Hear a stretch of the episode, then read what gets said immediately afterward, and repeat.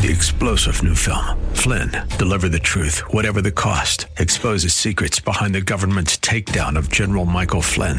Flynn knew what the intel world had been up to. He ordered the first audit of the use of contractors. This set off alarm bells. He told the truth. He was the most dangerous person for Donald Trump to hire. They had to get rid of Flynn. Flynn, deliver the truth, whatever the cost. Available now. Watch it today. Go to salemnow.com. Salemnow.com.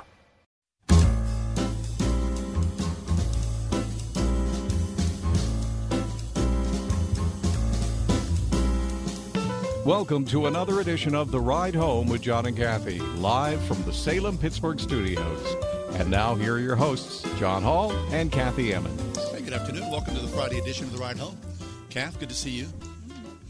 Nice to see you, John. Nice. You're uh, rocking your 70s style here today. Yeah, I saw. I felt like I feel like Mary Tyler Moore.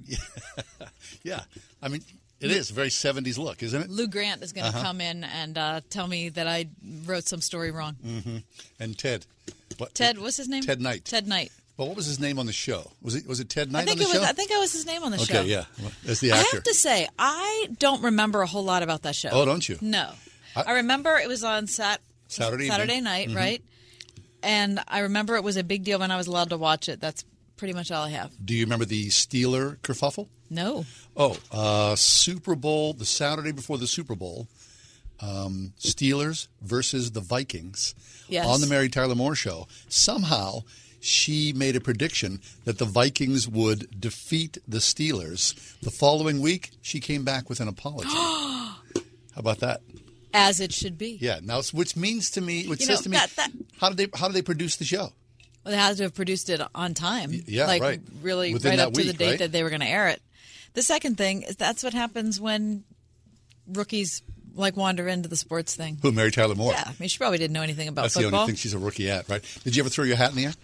no, but I loved her on the Dick Van Dyke Show Of course you did. so much. Yeah. In fact, the pants I'm wearing today, which I would love to show you for those of you who are watching us streaming, and you can on Facebook right now, Facebook Live, Mm-hmm. The Ride Home with John and Kathy and 101.5, hi, uh, Word FM Pittsburgh. I am wearing the exact same pants Of Mary Tyler Moore. that Mary Tyler. I mean, okay, it's not they're not the same. no, no. But, But, you know, style wise, they are exactly the same pants. what do they call it? Pedal Uh, pushers. Pedal pushers. Yes. I remember that phrase. Pedal pushers, and that was a Dee, dee, huge dee. deal. Yeah. Because she wasn't wearing a dress. Would you like to stand up? Uh, no. Would like no? Okay. Look, you can't really see. No, you can't. All right, all right, all right. Some pedal pushers. Um, That was a gigantic deal that she was wearing pants. really? And little that she was loafers. liberated. yeah. And the even the shoes. I'm wearing are kind of. Can I show my Yeah, please. Oh yeah, yeah, I yeah. can't really show my shoe. Anyway, It's a patent leather. it's a patent leather, like little Oxford thing. Right. I so can't figure out how to get it in the. if Dick Van Dyke could come into the studio, you could it. dance in the living room with Mary. Tyler Moore. I don't know how to work these cameras. I'm It's a lot. It's a lot hard. It's a lot, John. Yeah. So what? We're on uh, 101.5 Word FM on Facebook, right? And uh, and after your explosion, verbal explosion yesterday, that you didn't want, it was too much for you to talk about people's comments. what do you mean? You Oh, like to deal with it. I had no idea. I mean, it was just totally off So, the cuff. so lots of people are commenting on our stream as it's being aired on Right. Facebook, I had to right? go to there- to the page. And. John was like, "I can't possibly look at that What's while I'm doing the show." So today, We're looking at it. we're, we're looking at it. so if you want to make a comment, if you're watching the show right now or in some part of the next two Right. hours, and you want to make a comment, listen, we're paying attention. Okay, so could you imagine? John's so gonna answer. I'm making those comments yesterday, and management was ro- they were rolling their eyes, like we've done all this work, and this coconut sitting there refuses to engage in the broadcast. That, That's was, what I imagine. I was also rolling my eyes. You Mike, were. were. you rolling your eyes? No, you were Yes. not. Get of out of course, here. we were rolling our eyes. What you told why, me- Why are you streaming live in any form if you're not inviting people's comments? I'm talking here. I'm working. I'm engaged. I'm I'm going to look at Facebook this evening, it's perhaps. like some. It's like some guy who's like in a closet all the time, and someone tells him that he's gonna have to come out and say hi to I the don't neighbor. think so. I mean, how do I have time to look at? Okay, now I there I am complaining on Facebook. I'm watching myself. It's ridiculously sad. It's really, really sad. Don't, you don't Uh, want to see the that. The whole thing is sad. So, is anyone right there now? No. I don't know because I'm not looking. Oh, I, have see. too many Okay. other things. Right. I pulled over to see you. Lisa says that. Lisa Blackwell. Yeah, Lisa. Hi, dig you. Lisa. Yeah, very nice. Uh-huh. Okay. All right. So there's a big thing happening in the strip, and by big thing I mean Oh boy. A potentially really big thing going up right by the 16th Street Bridge. Right. Okay. So you know the building, the old warehouse where the Wholey's fish, Right. Right. The lit fish has been there forever. It's a freezer building. Right. It's an old, yeah, it's just been there forever. Probably, I bet you since like 1920s. Probably. Right.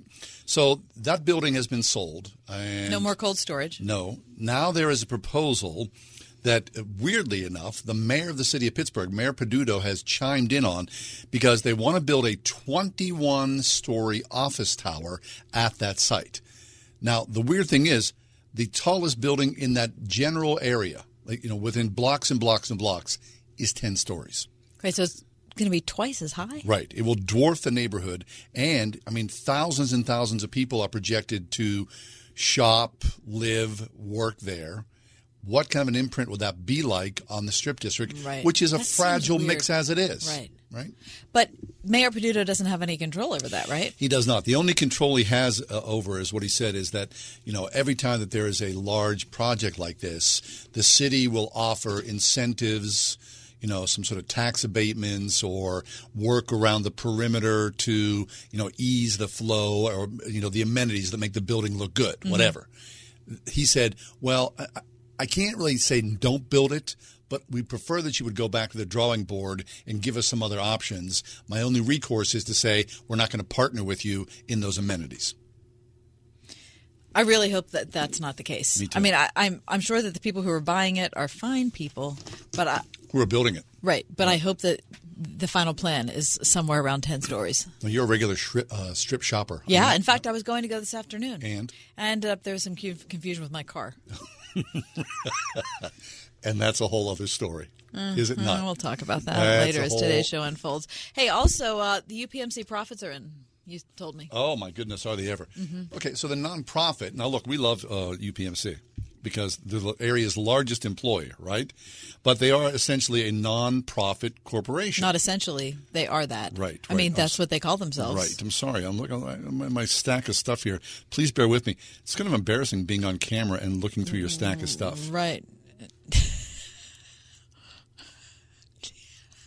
Not prepared. Hey, Johnny. Looking through your stack? So, are you saying we should talk about the UPMC uh, profits in, in another segment? Perhaps. Okay. All right. All right, we're going to move on ahead because I have good Okay. news for all of you because it's time. We're going to move on ahead. It's time for me to tell you all. Tell me what. Your weekend has begun. Oh, yes. Very nice. Thank goodness. In lieu of music, let's just do a, a hearty hand clap. Is that what we're doing now? Yeah, I think it is. It's Mm-hmm. uh, 11 minutes past the 4 o'clock hour.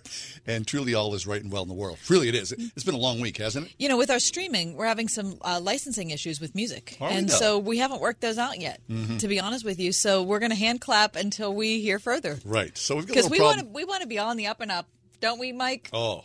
Oh yeah. Mike wants to be on the up and up. Last thing you want to do is, you know, be sort of ticketed for some, you know, violation. No, we're not. we're Heads not, will roll. We're, we're not going to be ticketed at all. I mean, it's one thing to miss a story about UPMC. It's a totally other one to play the wrong piece you, of you music. mean you mean the story that you wanted you brought up in the pre-show meeting? You wanted to talk about that one. so I did. so I did. That's all right. We'll talk about it later in today's show because we got two full hours. Okay. Anyway, coming up ahead, one of our favorite guests, Rachel Gilson from New England, is going to be talking uh, with us. This is her new book. It is called Born Again This Way. It's her story of uh, coming out, coming to faith, and what comes next. It's on the Friday edition of The Ride Home. We're here.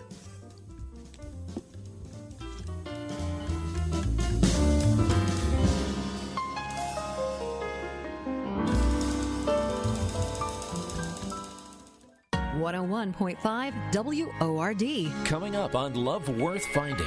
God can see our faith, but look at me. Do you see any faith? The only way you know anything about my faith is what you see me do. But God can see my heart. Therefore, I am justified before God by faith, but I'm justified before you by works. Join Adrian Rogers for a guide to practical Christian living this month on Love Worth Finding. Tonight at 11 on oh 101.5 WORD. The team at My Pillow is grateful for you. So grateful. They have an amazing offer. Buy one, get one on their incredible sheet sets. Mike Lindell has come out with the world's most comfortable bed sheets. He finally found the best cotton in the world in a region where the Sahara Desert, the Nile River, and the Mediterranean Sea all come together to create the ideal weather conditions for growing cotton. His new Giza Dreams bed sheets are made with this long staple cotton, and he guarantees they'll be the most comfortable sheets you'll ever own. The first night you sleep on my sheets, you'll never want to sleep on anything else. The Giza Dream Sheets are available in a variety of colors, and like all of Mike's products, they come with a 60 day money back guarantee and a 10 year warranty. Right now, you can buy one, get one free by calling 800 391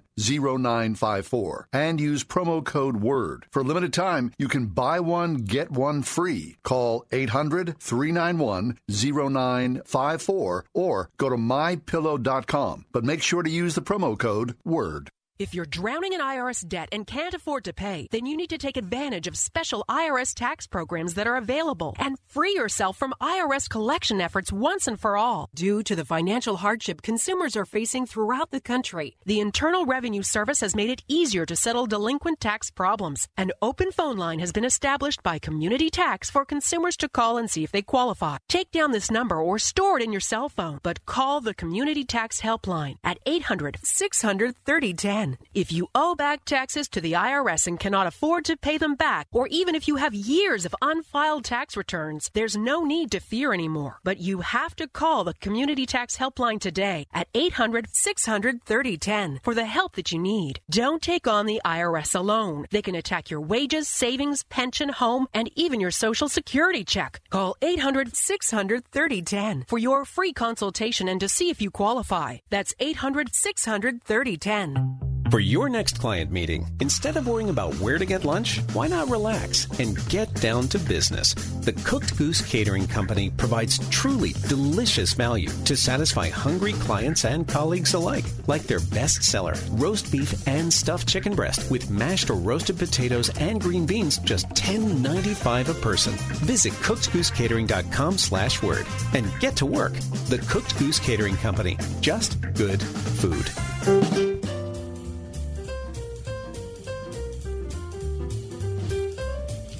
Rachel's back. We live in very confusing sexual times, do we not?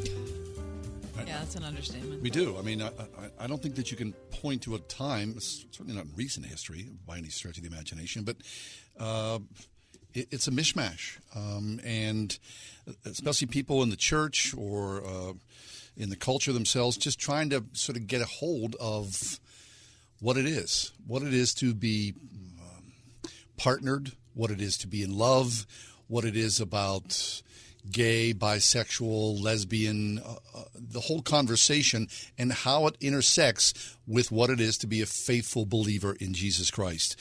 Rachel Gilson is with us. Rachel was with us a, a while back. Uh, she's got a brand new book out called Born Again This Way, coming out, coming to faith, and what comes next. Rachel, welcome back to the show. It's so great to be with you guys again. Rachel, uh, we really so much appreciate you stuff you the stuff you write, this new book, all of it. We're super excited that you're here to talk to us about it. Um, and I think the for me the number one reason is that I feel like when I talk to you about stuff regarding sexuality, I'm not worried that I'm going to say the wrong thing. And oh, I'm so glad. Well, but that's one of the problems in talking to my friends who are gay or lesbian or were or who are considering or whatever it is, is that it's so fraught with emotion that I'm just, I, it's almost like I can't talk because I'm afraid that whatever I do say, it's going to be a bad choice. No, it's true. I mean, it's such a vulnerable topic for each of us that sometimes we can feel stuck. And it can be helpful to have, you know, spaces that are safe for us to process out loud all the different questions that we have. Right. So, Rachel, share a little bit of your story with us, would you please? Uh, talk to me. Oh, yeah. Talk about w- what it was like growing up as Rachel Gilson. yeah. So, I grew up completely outside of a Christian home. Um, so I knew people around me who went to church, but that just wasn't part of my family's identity. And so by the time I was a high school student, I had decided that maybe Christians weren't really that smart. Um, I thought maybe the answers to life's big questions were outside of religion, specifically Christianity. Um, but also in high school, I recognized that, gosh, the way that I felt about girls actually seemed like the way that most of my female friends felt about boys. And because I wasn't from a church background, I didn't really know exactly how to process that. I was like, well, is this okay? Is this not okay?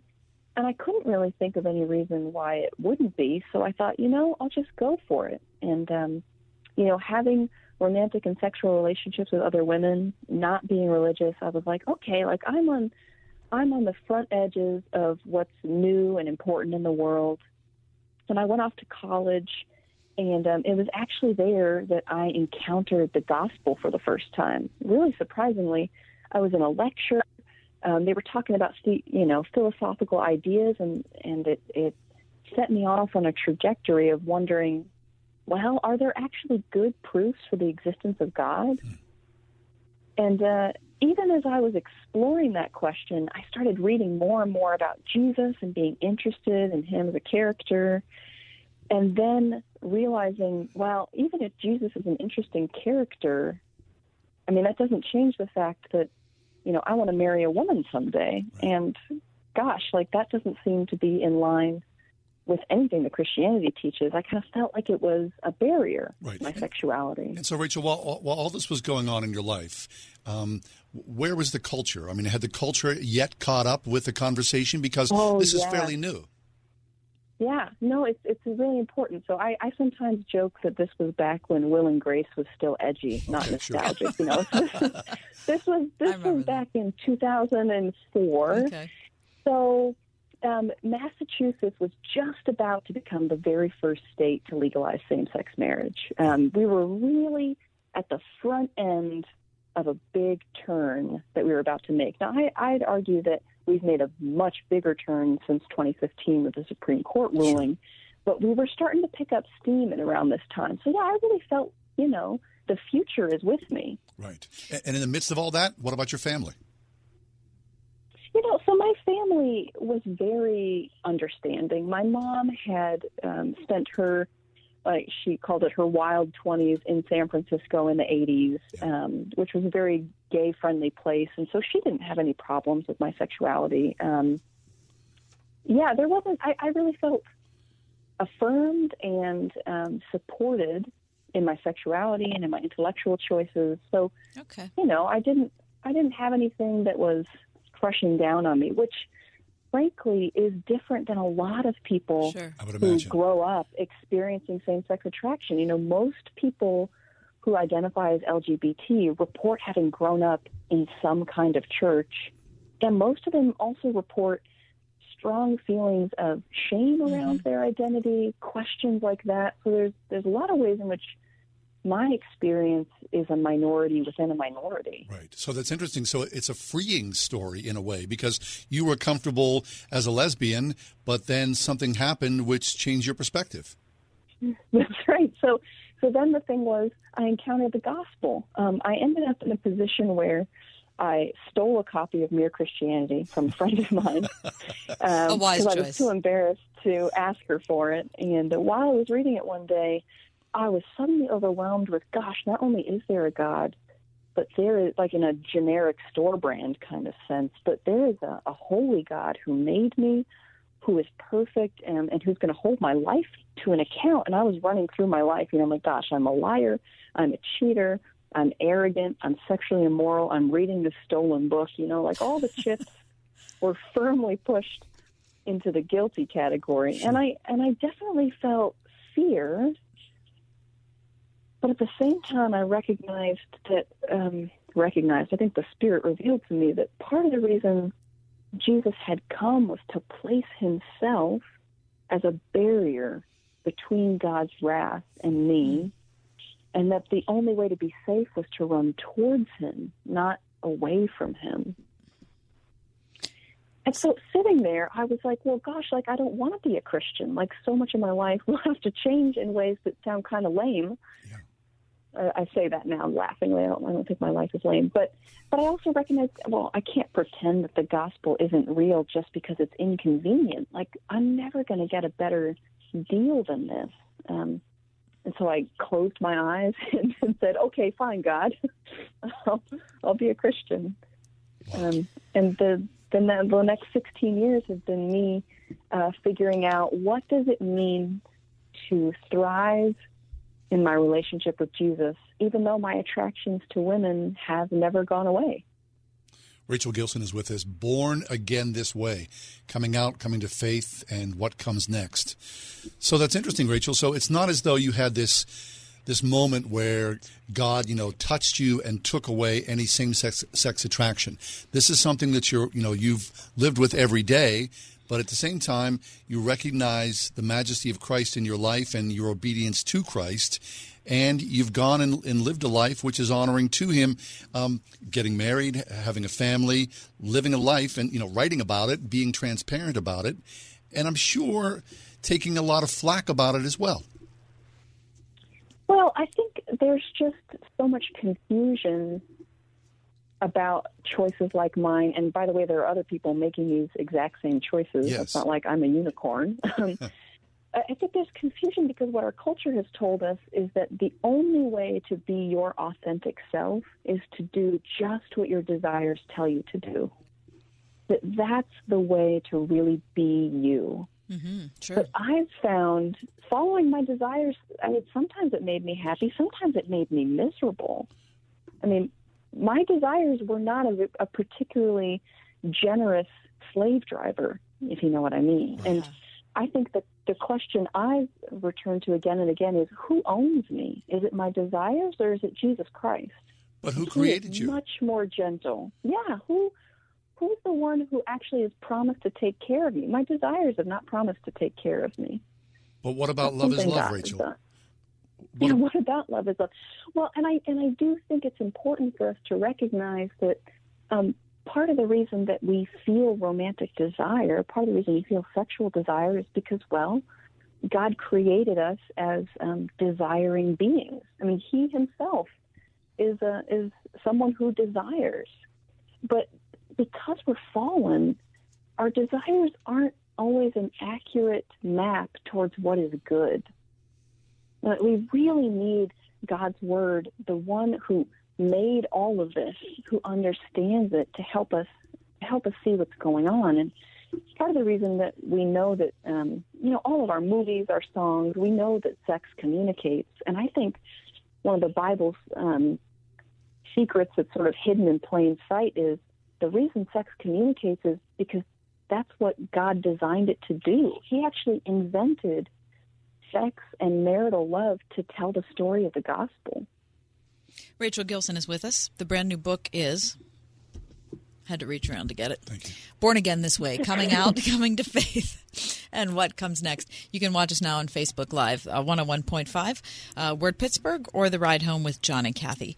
Rachel, everything that you're saying, I think, is understood in, in a cultural context. You said, you know, n- not all my desires are good for me. So, you know, we talk about what we're giving up for Lent, right? People recognize that they Right. eat too much, that they drink too much, that, you know, sugar has too much of an impact on them, that carbohydrates are bad, that they don't exercise enough. I mean, look at how many self help books are released on a weekly basis. Uh, so Oh, the, the culture gets that. But when it comes to sexuality, that cannot be applied in culture. We Yeah, have to let something- everybody do whatever they want to do. You have to be willing to pursue every desire. You have to be able to pursue every desire you have anytime you have it. Well, and I think what's also a, a part of our cultural narrative is, and it's in the church as well, is that you're not really a full or complete human unless you have a romantic partner. Yeah. We actually have no place for like the dignity of singleness, mm-hmm. for example. And the New Testament holds marriage in very high regard, but also holds singleness in very high regard.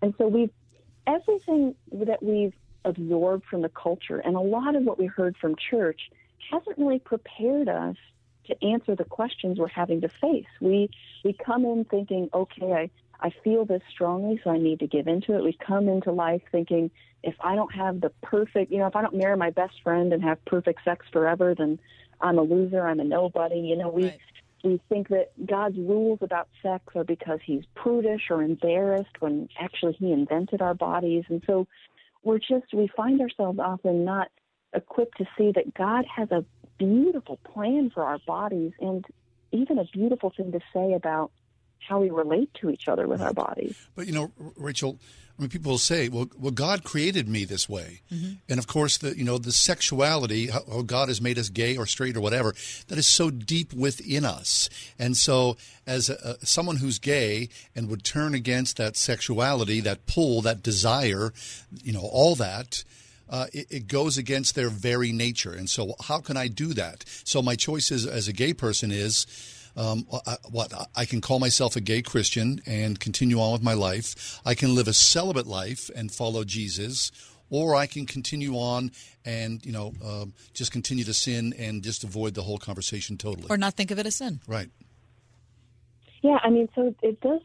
I mean, we have to acknowledge, right, that our sexual feelings are often, gosh, I mean, huge. they're a really tender part of us, and they're huge. They're they're strong, and most people, like I, I have no idea why I experience attraction to women. Now there are some people who, you know, have reported to me that they kind of have a sense of where their same-sex attraction came from. Mm-hmm. But for most of us, it kind of appeared um, just as naturally as anything else. But as Christians, we know that just because we feel something naturally, just because we feel something strongly, doesn't mean that that feeling needs to be obeyed.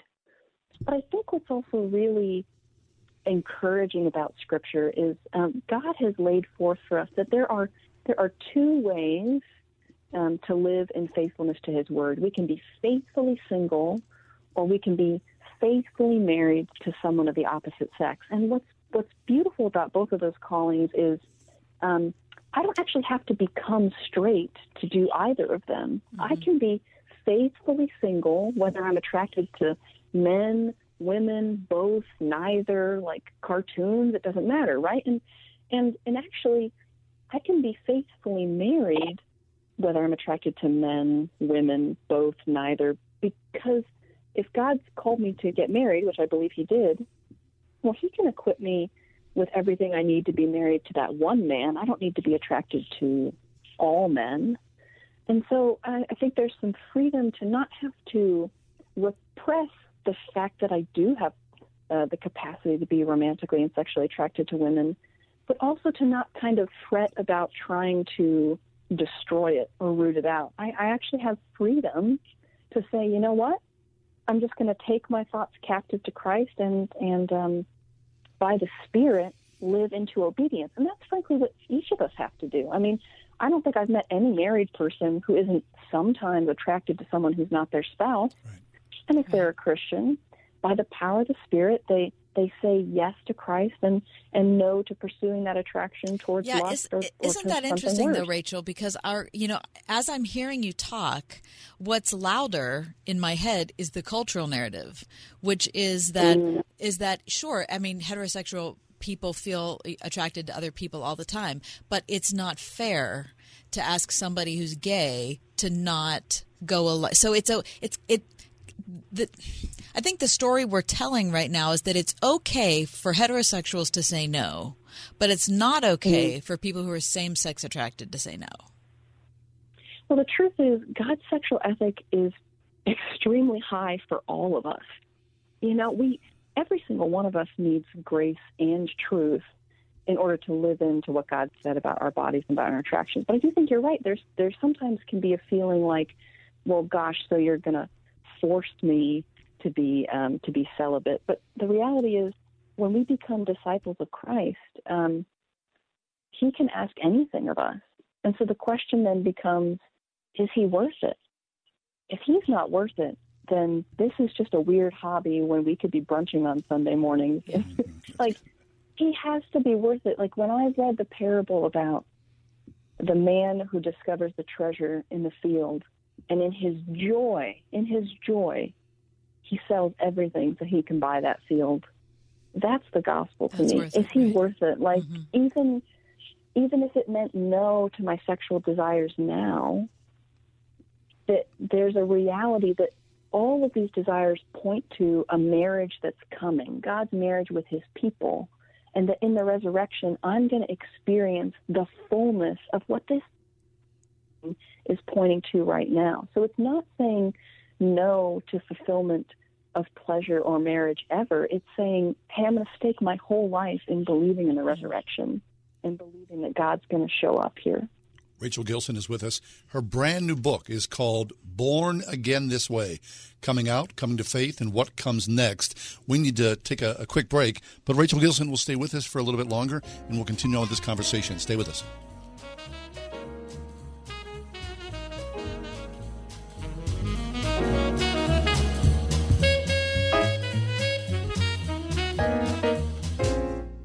Is some great news. If you missed the deadline to sign up for health insurance, or if you sign up for a plan that you're just not happy with, you still have a choice. It's called MediShare. It's the affordable alternative to health insurance.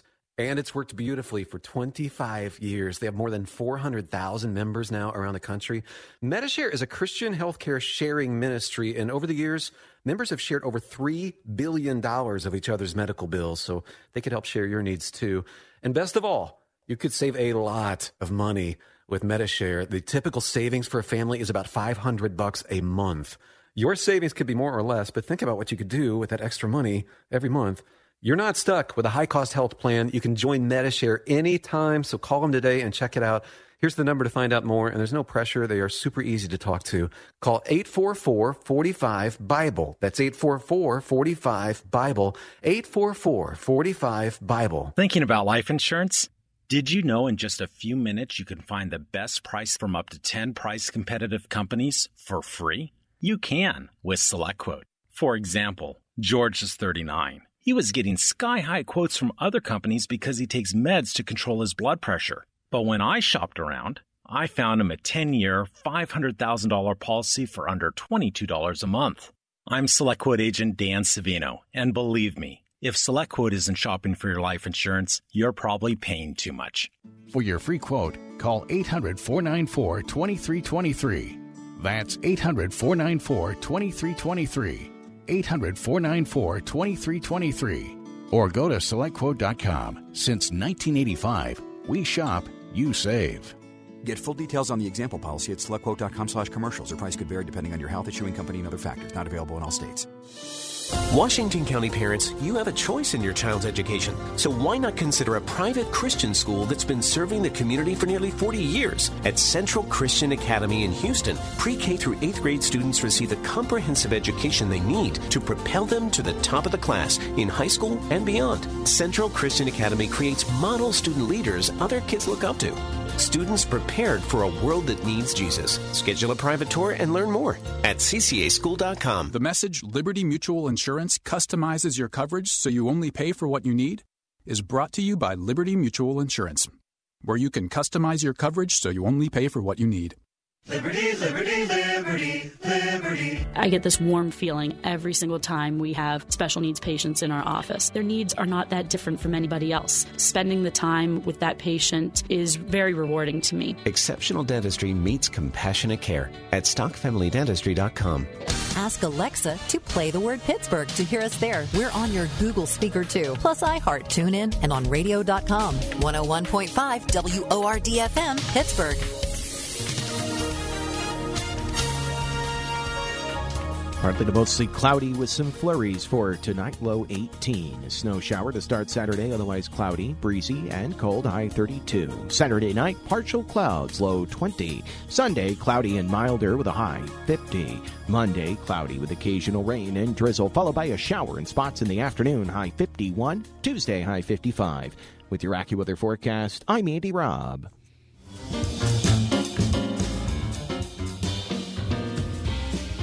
Rachel Gilson discovered she was same sex attracted when she was a child. When she was in high school, uh, she decided to pursue that as a lifestyle and did. And then when she went to college, unexpectedly, she encountered this person of Jesus and decided that her lifestyle um, would have to go if she was going to embrace life as a Christian. Now, if you're listening to this radio program and you think these Christians are crazy, they're like closeted people and they just want to repress everybody. All I can say is we're we're trying to hear from one person and hear her story honestly. And so I'd hope that you'd open up your eyes and ears and hear her story as well. Um, the new book is called Born Again This Way: Coming Out, Coming to Faith, and What Comes Next. Okay, Rachel. So. Um, you kind of left your story at the place in college where you had decided that the story, the person, the life, the death, and resurrection of Jesus was of such impact to you that you were going to change your personal life and pursue that. Um, now, since we've known you for a while, we know that you're also married and have a family. So, can you talk about that? Yeah. So the first couple years of uh, trying to walk with Jesus, you know, you're I'm figuring out how often do we pray, how do we read our Bibles, how do we control our bodies, and um, to be honest, my first couple years were really kind of an open dumpster fire in terms of being successful in obeying Jesus. I was still I was having a hard time.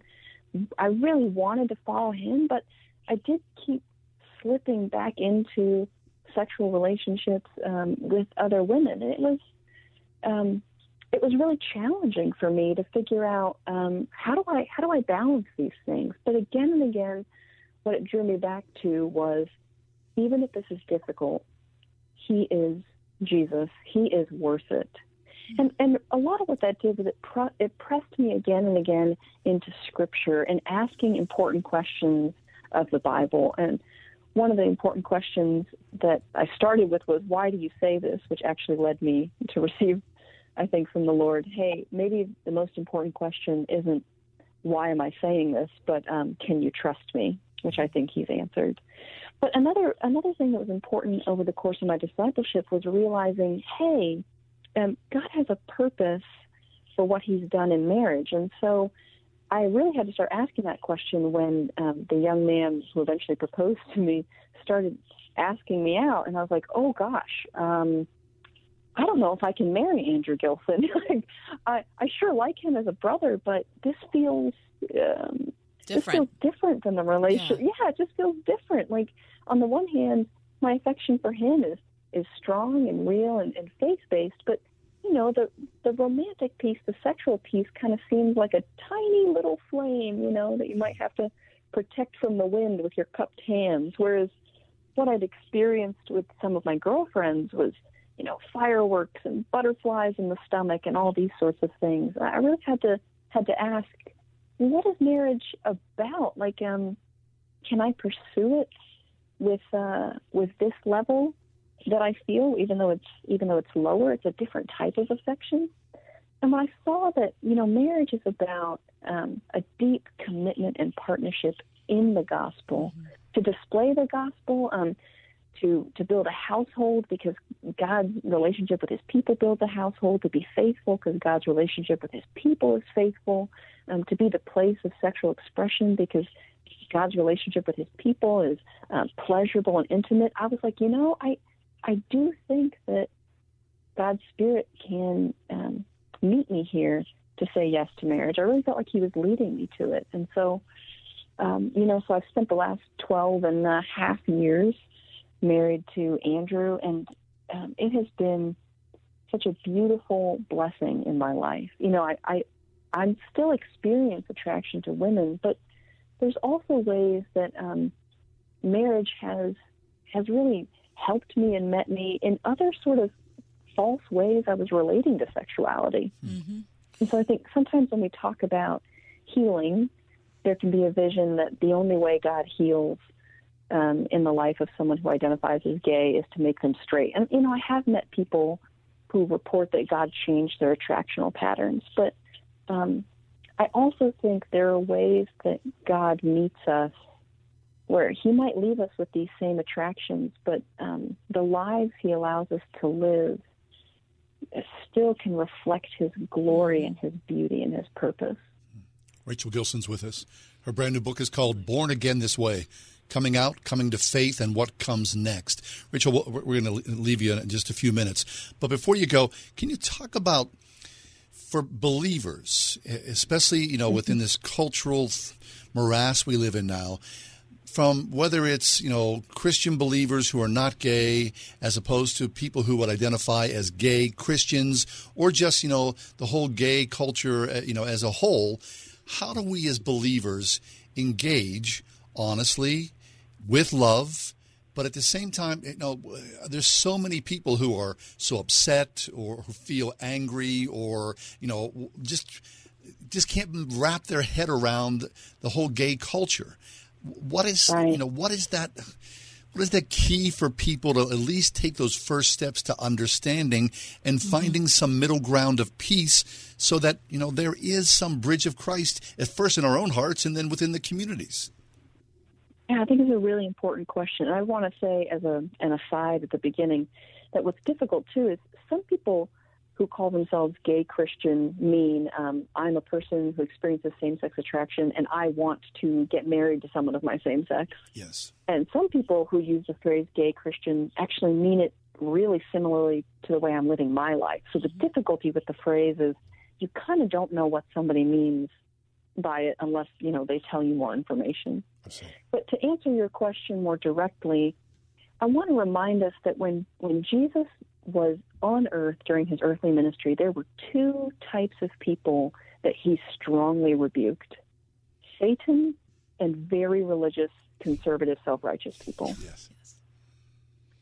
When it came to known sinners, he was extremely tender, gentle, and drew near to them. And if we are people who take the mission seriously, if we take the love of the gospel seriously, I think that we should have a similar pattern in our life.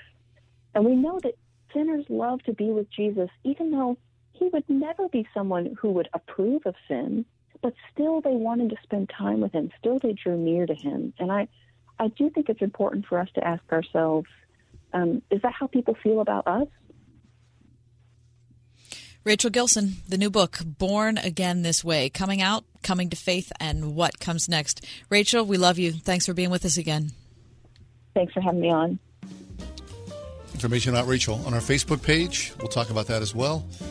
But really, you can hear how well spoken she is about this, how passionate, how honest, and how she wants to live a life that is true to Christ. 101.5 WORD. I'm Donna Cruz. Join Keith Stevens and me this weekend for Keep the Faith. If discontentment with life is one of your struggles, you'll hear songs and stories to help encourage you to live your best life now. If you create a little bit of space in your life to be human again, God meets us there. Like I, I am enjoying my life. I hope you can join us for Keep the Faith. Tomorrow night at 10 on 101.5 Word FM, WORD.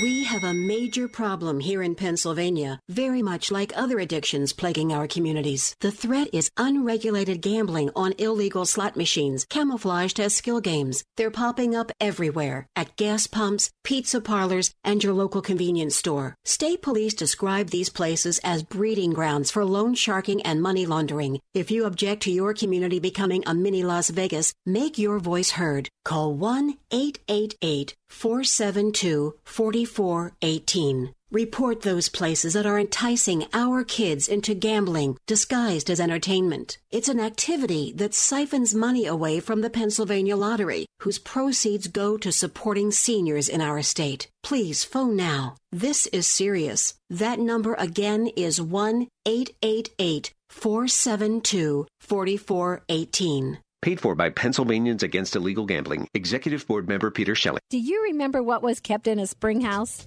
If you're an old timer, you know that a spring house was used for storing fresh cold milk. In 84, Pennsylvania, we have another kind of spring house. Our spring house is an old fashioned country store filled with all kinds of old time gifts, great country foods, and you guessed it, fresh cold milk. You see, the Spring House in 84 is also a dairy farm where we milk our own cows, pasteurize and homogenize the milk, and sell it all through the store.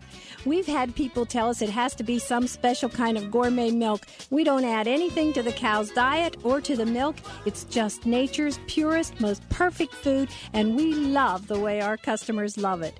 We also make a chocolate milk you would think is a chocolate shake, an old fashioned buttermilk that people drive miles to get, and a 40% heavy cream that's wonderful for luscious desserts. Our 2% and our skim are the greatest sellers. Come and try some Springhouse milk at the Springhouse in 84. If you're a licensed counselor in Pennsylvania, Grace Wellness Center doesn't want to hire you. They want to partner with you. At Grace Wellness Center, you'll find the personal support and professional development you need to build your ideal clientele. Grace Wellness Center invests in you so you can invest in your clients. Get the support, training, and personal coaching you need to pursue your passion and build the kingdom with offices throughout Greater Pittsburgh. Join the team at thegracewellnesscenter.com.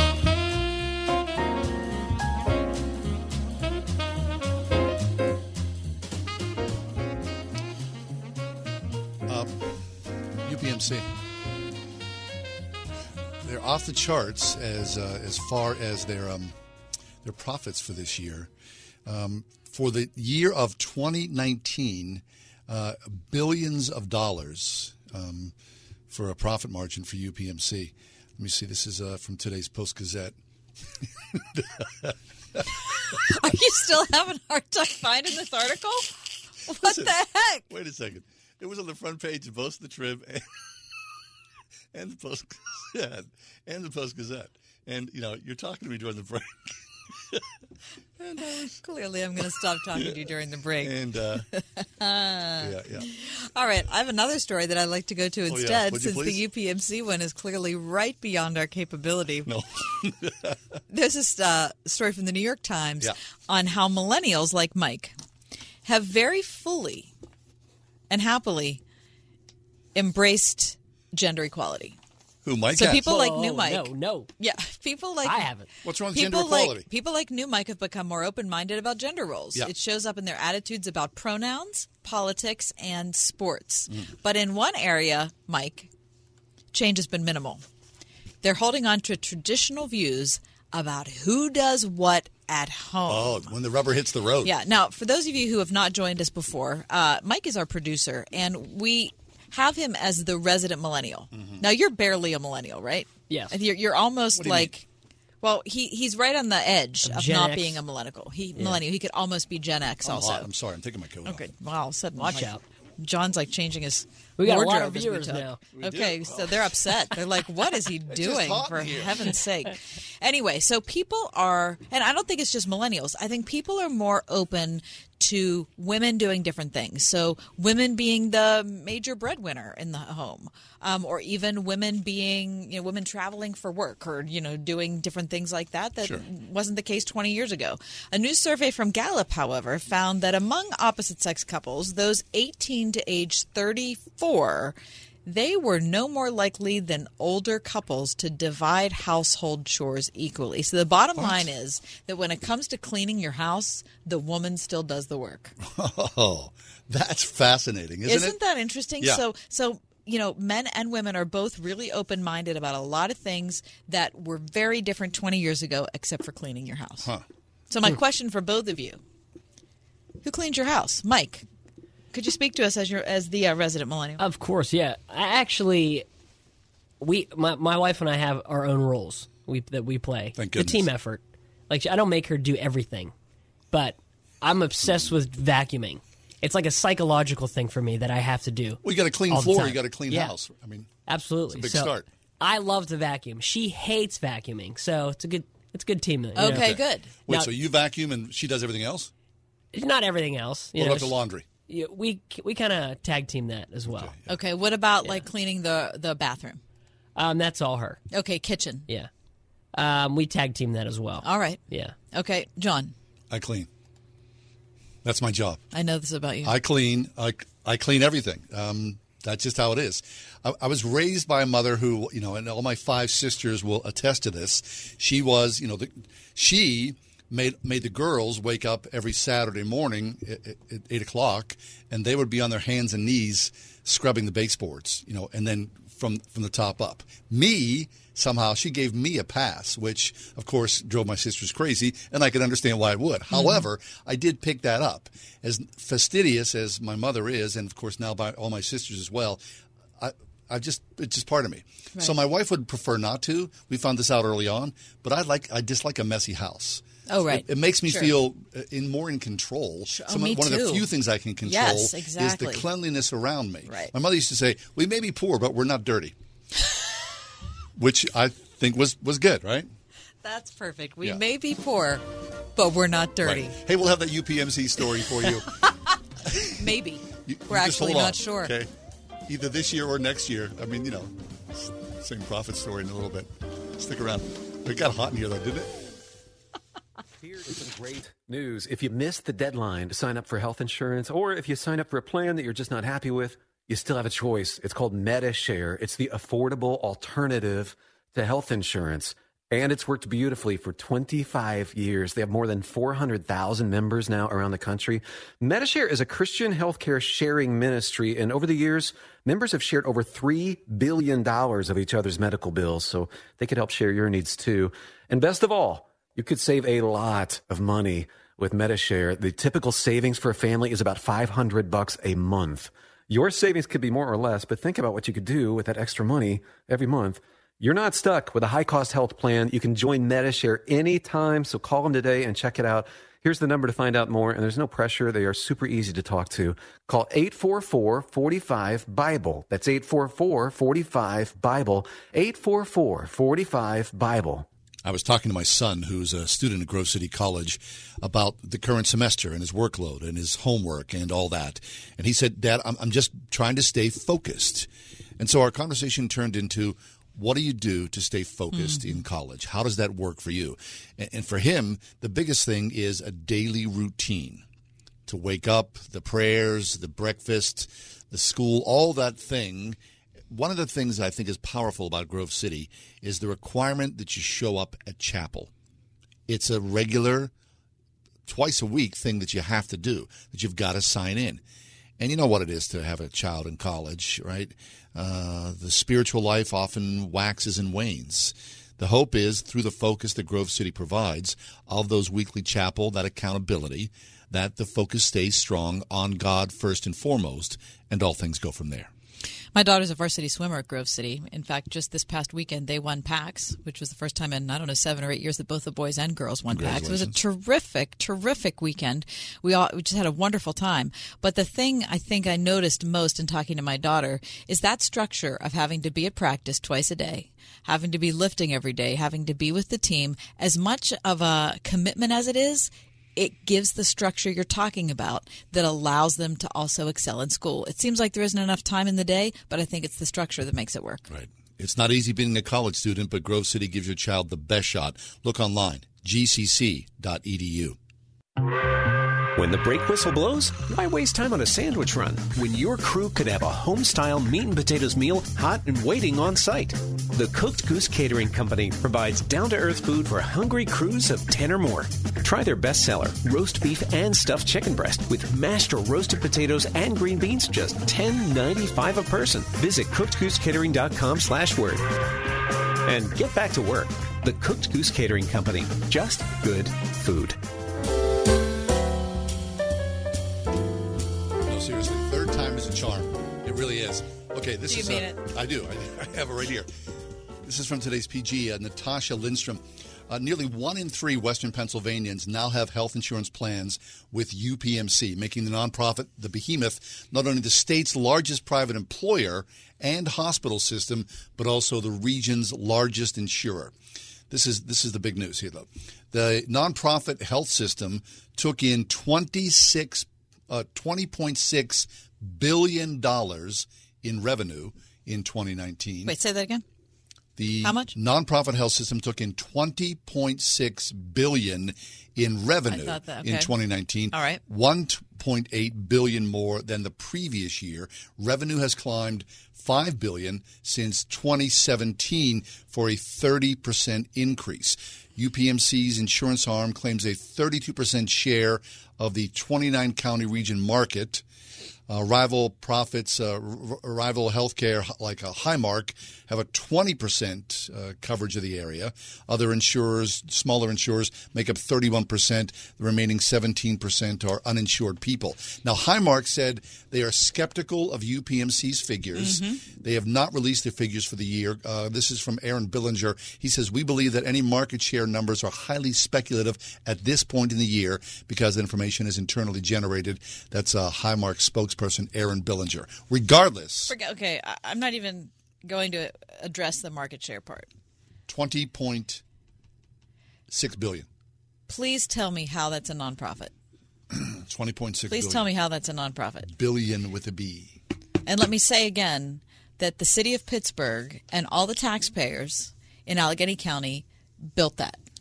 Oh, without a doubt. Let me just remind everybody that the city of Pittsburgh and all of us built that. So the fact that half of Pittsburgh does not have access to that hospital that we all built is a travesty. Right. Having said that, we are very happy the UPMC is here as the largest employee. Many people make good livings at UPMC, but there is a weird disconnect. I don't want UPMC to go away. I want UPMC to be open to all of the people of Pittsburgh. because it's That's what I want. Right. As a nonprofit. Yes, and I and I need someone to explain to me like how what a nonprofit actually is. I mean, used to work in advertising. When you see the money that UPMC or Highmark spends on ads, print, television, internet. I mean, I wonder what that is. I worked budget at a is, nonprofit for a long time. but not like that. Not like that. We'll take a break for the uh, five o'clock hour. We're going to come back. Paul McNulty from Grove City College. He's the president of Grove City. Well, yep, we're going to talk to him us a about the. Constitution. Yeah, because he's in the classroom. Also, we're streaming on Facebook right now. Oh, we are. Yeah. Uh, 101.5 Word FM on Facebook. Check us out, make a comment, and um, at some point, maybe we'll say something to you. I've been saying things Have all you? along. I can't even get the. We are everywhere. On your radio at 101.5 WORD FM Pittsburgh, at wordfm.com, the Word FM mobile app, iHeart, TuneIn, and at radio.com. With SRN News, I'm John Scott. The coronavirus outbreak is now including new countries hit by the illness. The tally has edged towards 60 as Mexico, Belarus, Lithuania, New Zealand, Nigeria, Azerbaijan, Iceland, and the Netherlands are reporting their first cases. The U.S. Taliban peace deal, expected to be signed Saturday in Qatar, is meant to set the stage for a U.S. troop withdrawal and to usher in talks among Afghans on both sides of the conflict about their country's future. Stocks mostly lower after another wild day extending the rout that has left Wall Street with its worst week since October 2008. The market did claw back much of its intraday losses in just the last 15 minutes of trading. The Dow did fall 357 points. The Nasdaq gained nearly a point today. This is SRN News. Hey, I'm Andy. If you don't know me, it's probably because I'm not famous. But I did start a men's grooming company called Harry's. The idea for Harry's came out of a frustrating experience I had buying razor blades. Most brands were overpriced, overdesigned, and out of touch. At Harry's, our approach is simple. Here's our secret. We make sharp, durable blades and sell them at honest prices for as low as $2 each. We care about quality so much that we do some crazy things, like buy a world class German blade factory. Obsessing over every detail means we're confident in offering a 100% quality guarantee. Millions of guys have already made the switch to Harry's, so thank you if you're one of them. And if you're not, we hope you give us a try with this special offer. Get a Harry starter set with a five blade razor, weighted handle, shave gel, and a travel cover, all for just three bucks plus free shipping. Just go to harrys.com and enter 3388 at checkout. That's harrys.com, code 3388. Enjoy! Good morning, America. Or is it? If you're one of the millions of Americans who did not sleep well last night, it's probably a pretty average morning. But listen up, you sleep deprived people. There's good news. A breakthrough sleep solution called Pronto Sleep. And when we say pronto, we mean pronto. Pronto Sleep gently opens your nose to focus breathing and help you relax and fall asleep. And the built-in scent diffuser delivers a blend of four pure essential oils to help you stay asleep naturally. And then Pronto replenishes the oils ready for the next night. Too easy, eh? And in trials, 84% of people with trouble sleeping found Pronto helped them fall asleep, and 74% found it helped them stay asleep. So make every morning a Good morning, America. with Pronto Sleep available now at select Walgreens, Amazon, or at prontosleep.com. Pronto Sleep from Rhinomed, bringing you advanced nasal therapies. Finding great candidates to hire can be like, well, trying to find a needle in a haystack. Sure, you can post your job to some job board, but then all you can do is hope the right person comes along. Which is why you should try ZipRecruiter for free at ziprecruiter.com/free. ZipRecruiter doesn't depend on candidates finding you; it finds them for you. Its powerful technology identifies people with the right experience and actively invites them to apply to your job. You get qualified candidates fast. So while other companies might deliver a lot of hay, ZipRecruiter finds you what you're looking for. The needle in the haystack. See why four out of five employers who post a job on ZipRecruiter get a quality candidate within the first day. ZipRecruiter. The smartest way to hire. And now you can try ZipRecruiter for free. That's right, free at ziprecruiter.com slash free. That's ziprecruiter.com slash free. ziprecruiter.com slash free.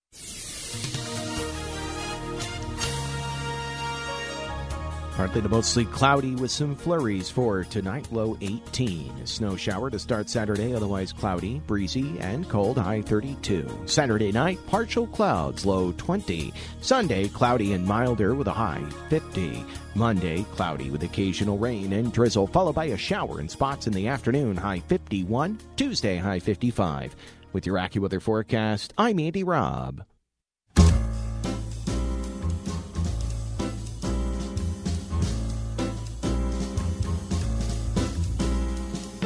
Welcome to another edition of The Ride Home with John and Kathy, live from the Salem Pittsburgh studios. And now, here are your hosts, John Hall and Kathy Emmons. In 1955, in a small town in Mississippi, a 14 year old boy was accused of wolf whistling to a white woman. And that boy, Emmett Till, was dragged from the street and taken to a location where he was lynched by several white men. The white men stood trial, they were acquitted, but then years later, decades later, these men confessed to that crime. And in 2017, the woman who was the first accuser, a woman by the name of Carolyn Donham, acknowledged that uh, Emmett Till did not make sexual advances or wolf whistle towards her. So she'd made that up. She did make that up, which was then sort of picked up by the community, and that 14 year old boy was dragged down the street and then hung by a tree. Now, um, uh, since uh, people, uh, African Americans, were freed uh, in the 1870s, from 1882 to 1968, it's been reported that more than 4,742 mostly African Americans were reported lynched in the United States, in all but four of the states within the Union. Uh, we had a guest with us uh, maybe about a year or so ago who has a lynching museum in Turtle Creek.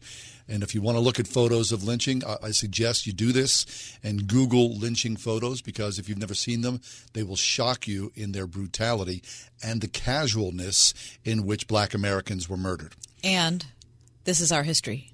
This is us. So, we look, have to own so it. looking at it is important, and owning it is essential. So on Wednesday, the House overwhelmingly passed legislation that would make lynching a federal hate crime more than 100 years since the measure was first introduced in Congress. Now, uh, even as we went to air, I was still looking to see if the measure had been passed. Uh, it was overwhelmingly voted um, uh, 410 to 4 after sometimes emotional debate in the House on Wednesday. But uh, we'll see if this uh, bill goes into full law. The question is who were the four people who said no to the anti lynching bill? ca- I can't. What were the politics or the mindset involved in someone who would vote that? No. I don't get that. And then the second question is, how could it possibly have taken the song? A hundred plus years How could it first game. possibly have taken the song? Well, it's just racism, pure and simple. Yeah. Which we are complicit, right? I mean, there's just no way to. That's there's the only way around Mm-hmm. it. That's just it. So it's it's another step forward to some small way, as late as it is, of saying we're sorry. We're sorry. This should never have happened. To think about four thousand plus people. Those are the only documented cases. Right. I mean, uh, how many other ones said, there? You know, probably thousands and thousands of more people were lynched in this country that were never even brought up into the record books. When our guest was in studio with us, as John said about a year ago, I mean, the photographs he brought us were some some of the, a couple were photographs that were widely published, but some of them were not. They were ones that he had acquired and uh, were on display in his own museum. I, it, it's the casualness, it's that word that you used, John, that was so shocking to me. Is that it was like going to watch a football game. Or picnic. I mean, it's just, oh gosh, I saying I'm sorry is the only thing that I think we can do uh, at this point. But you know, if, if you have friends who, if you're white, and if you have friends who are black, it is fully appropriate and I would say even essential when you're talking about this. The first thing out of your mouth should just be, I am so sorry. I was talking to our friend Nikki Porter on Facebook last night and I just said, she posted something about it and I just said, I'm so sorry. What can you say? That it took this long. Right. You know, I'm so sorry it took this long. So that is good news. Um, we'll see if uh, Yeah, it does get good, voted right. into law, right? Hey, Yeah. it's uh, nine minutes past the Which mean- five o'clock hour. What? So that means your weekend has begun. Oh, thank goodness. It's been a long week, has it not? Yeah. Can you clap? I can't. Oh yeah, yeah. Now see, wait. Now we're streaming right now uh Uh-huh. on Facebook. Yeah. 101.5 Word FM on Facebook. If you and the scroll ride down, home, yeah. John and Kathy. So if you also. scroll down a little bit, you'll find us.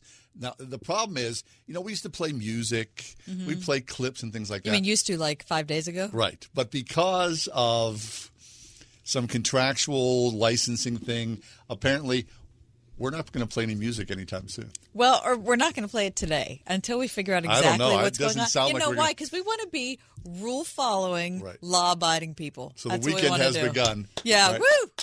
So all the, the fun music that you know Mike usually plays, and like it's you know Earth, Wind, and Fire, or Kool & the Gang, This or is so something. weird. Listen, got wait. nothing. I have spent the last decade Yes. sitting across from you Yes. pretty much like this. Yes. Now all of a sudden I go, wait a second, I shouldn't be doing that. I shouldn't be looking at you because when I look at myself in the camera, what I see is a profile. It's horrible. So if I turn this way, Right. I go, oh, Oh, look, well, there's, there's the everybody. audience. I should be speaking to the audience. No. And and by oh, and by the way, there's Kat. Right. And is the Duffy Cam set up, Mike? It is. Okay. Let's check it out, please. Yeah, let, let's. Uh, there you are. Okay, hey, that's good. Mike. Yeah, so we see about five sixths of your face. That's good. So if, okay, there. There's the Much rest. You need a phone book. Mike, you're significantly improved since yesterday. Yes, I'm happy. I to- really have. Oh, Mike's my goodness. Mike was the sickest yesterday I've ever seen him. It was horrible. It was bad. It was absolutely atrocious, and you're still not very good. But at least you're better, and I want you. I want you to. I want to say publicly, Mm-hmm. thank you for coming to work. Oh, it's my pleasure. What's this? What's you got here? The Ride Home Clorox with John and Kathy is brought to you by Clorox disinfecting wipes Uh huh. Yeah. for the coronavirus in all of us. Mm-hmm. Oh gosh. oh my goodness. Just want to say, okay? That's hey, the phones are ringing. Are we giving something away all of a sudden? No, they're what just they're just so excited that we're uh, that they're watching us live on Facebook. They want to call and say something. All right, we need to step away, but when we come back, we're excited to talk to Paul McNulty, who's the president of Grove City College. This is what he's doing. He's not staying in like his presidential suite there. He decided it's time for me, as a lawyer who was in private practice for all those decades, I'm going to get back into the classroom and I'm going to teach the Constitution. So ask him all our Constitution questions next. Very nice. Well, every Friday uh, we go to the Spring House and we check in with Marcia. We don't go to the Spring House. Well, we should. If we were smarter, to go to we would go to the Spring Spring House because I mean, there's always some fabulous food at the Spring House. Marsh, how you doing today? Good. How are you guys doing? Well, thank you, Marcia. What's on the uh, what's in the hopper for this weekend? We have all kinds of good stuff, but I can't even tell you because I am out gallivanting around with my best friend from college. We're in Hoopville, Pennsylvania. so I'm, I'm missing Fish Friday, but that's what I was thinking maybe people would like to know is that we have amazing fish for people to have on Fridays during Lent if they're into fish on Fridays. We do a fried cod and a baked cod, but if you're not into fish, then I know I planned a good menu for this weekend, but I forget what it is. Fabulous. No, wait, no, Marcia, you're saying that today, this Friday, you are taking an actual day off. I am. I ran away. Oh, God bless you, you. woman. God bless you. I mean, heck's sake. if anyone's a slave to the kitchen, it's Marcia from the Spring House. Okay, so fish today all day long. Of course, this is the first Friday of Lent for all the fish lovers out there who are not eating meat today. Fabulous. And the weekend looks good as well. I mean, the weather's so great, Marcia, and people are not having to deal with the snow anymore, so it's got to be, you know, good for everybody to head on down to the Spring House. Yep. Check it out online. You see the menu there for the weekend, and um, we'll add all kinds of other goodies to it too. That's Look forward terrific. to seeing everybody. Okay, thanks. Great to hear from you, Marcia. I'm we want to fish. 101.5 WORD. Playing Pittsburgh's favorite Christian music on the weekends. With the best new music. New, music. New music from Lincoln Brewster. Who am I? See a Victory by Elevation Worship. Ryan Stevenson with Amadeo, Still My God. The best new music and Pittsburgh's favorites. Sponsored by Trinity Jewelers. 101.5 WORD on the weekend. Washington County parents, you have a choice in your child's education. So why not consider a private Christian school that's been serving the community for nearly 40 years? At Central Christian Academy in Houston, pre K through 8th grade students receive the comprehensive education they need to propel them to the top of the class in high school and beyond. Central Christian Academy creates model student leaders other kids look up to. Students prepared for a world that needs Jesus. Schedule a private tour and learn more at ccaschool.com. Hear that sound? It's priceless. Because in every heartbeat, there's information that could change the way we think about heart health. Heartline is an app-based research study from Johnson & Johnson in collaboration with Apple, where you can share your heart information and earn rewards for completing study activities, building knowledge that could advance heart health for everyone, beat by beat by beat. If you're 65 or older and have an iPhone, you could be eligible to take part. Go to heartline.com slash visit to learn more. The Heartline Study. Know your heart. Choosing your child's school is a big decision. You want more than a great education. You need an education partner with high academic standards who respects your values, offers a safe place to learn, and where your child is known individually. For 35 years, Eden Christian Academy has provided ACSI accredited college preparatory academics and a strong spiritual foundation of character and faith for students in preschool through 12th grade. Schedule a personal tour during admissions week, March 9th through 13th. Learn more at EdenChristianAcademy.org.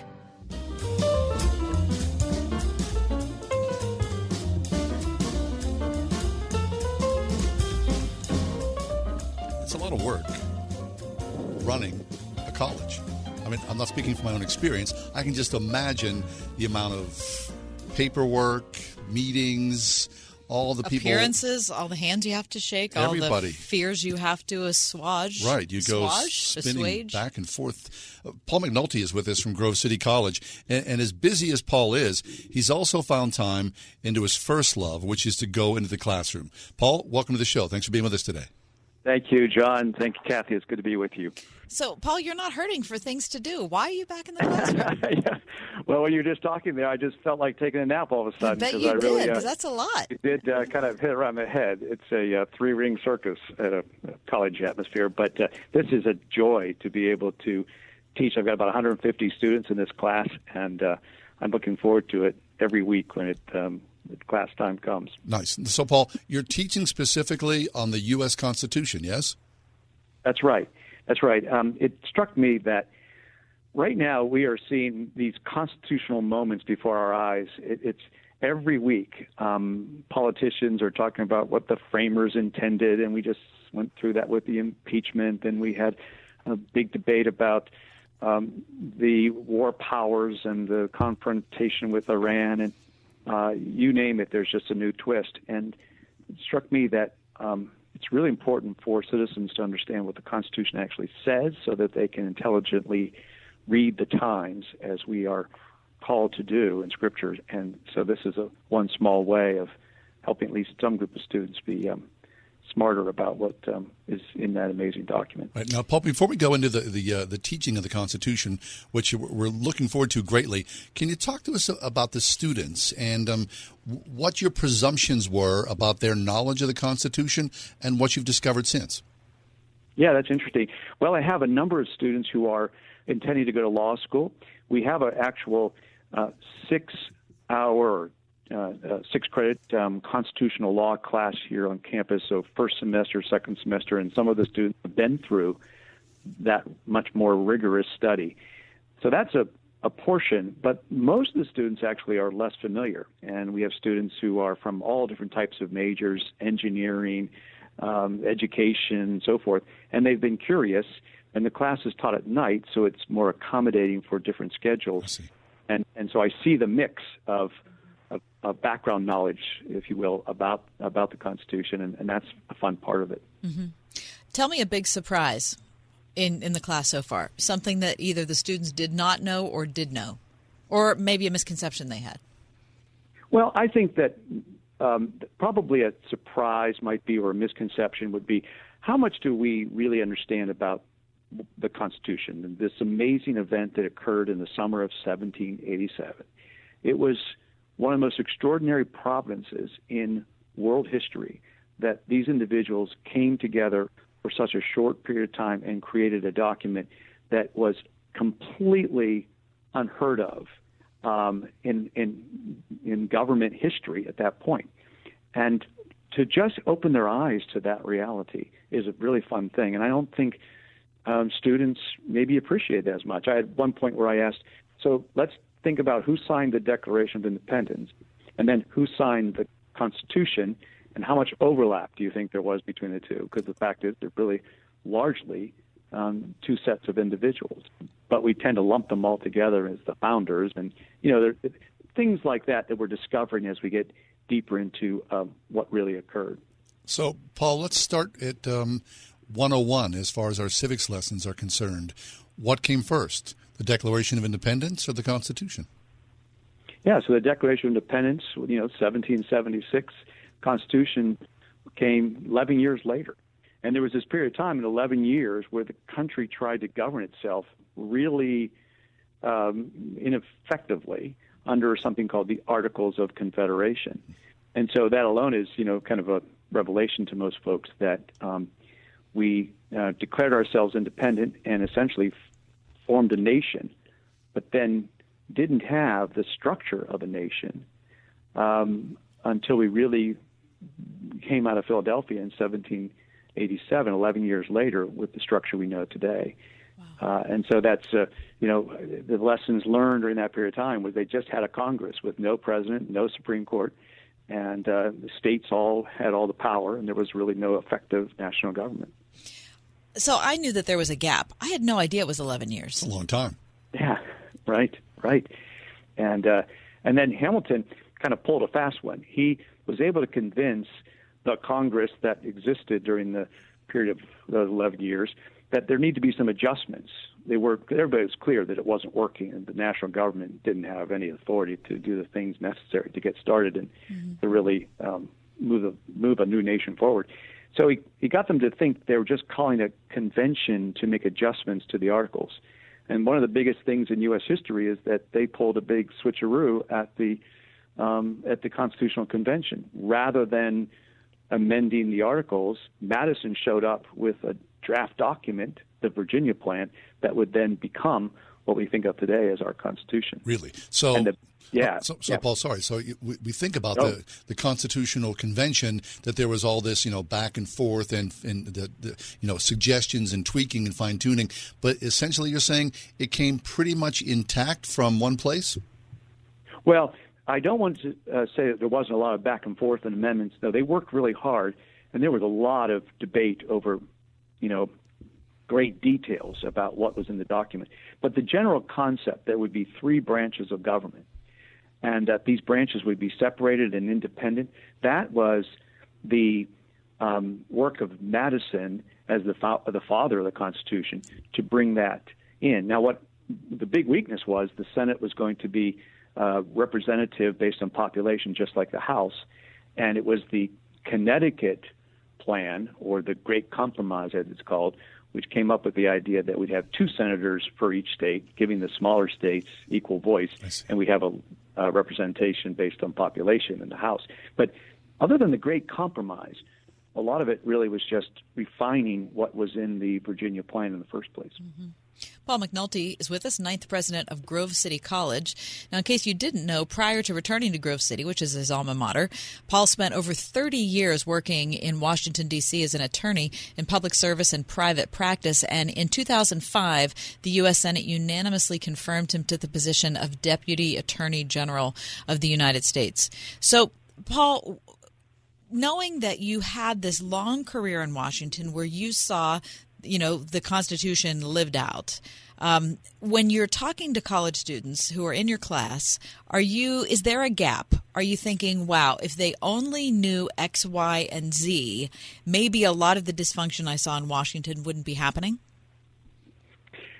Well, I I think I see that what people think about what's going on is different from what's in the Constitution and how we should maybe have a better idea of how our government should function. So, right now, for example, Kathy, you've got the Congress um, sort of acting as a watchdog over the president. And the sort of general premise is you know, you got to watch the president because uh, he may pull something, and it's boy, it's it's the Congress's job to be kind of the senior branch to do that. Well, frankly, that's just not the way the Constitution is drafted. It's three independent branches. The, the Congress doesn't exist to oversee the president, and the president isn't uh, a, a, a branch that needs to be monitored. They have different powers. Their powers overlap a little bit, and they're supposed to be able to execute their powers. And so, you know, when you watch the news and listen to all the pundits, you don't really get a clear idea of how the Constitution actually operates. And that's what I'm trying to get the students to understand is is have the discernment when you hear all of the politician pundits to judge for yourself whether or not that's consistent with the way that the framers actually created our nation. I see. So, Paul, the Constitution itself, I mean, and rightly so, the Declaration of Independence is, is vaunted as a, as a stroke of genius in many ways. But the Constitution itself, was that made from whole cloth, or was it based upon a system or a government elsewhere already in use or historically with threads somewhere else?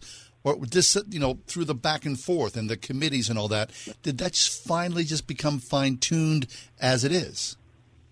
Yeah, I think it's a little bit of both, not whole cloth, because there were state constitutions and they were useful, though most of the states had a system similar to the Articles of Confederation, where it was just a strong legislature and no independent executive.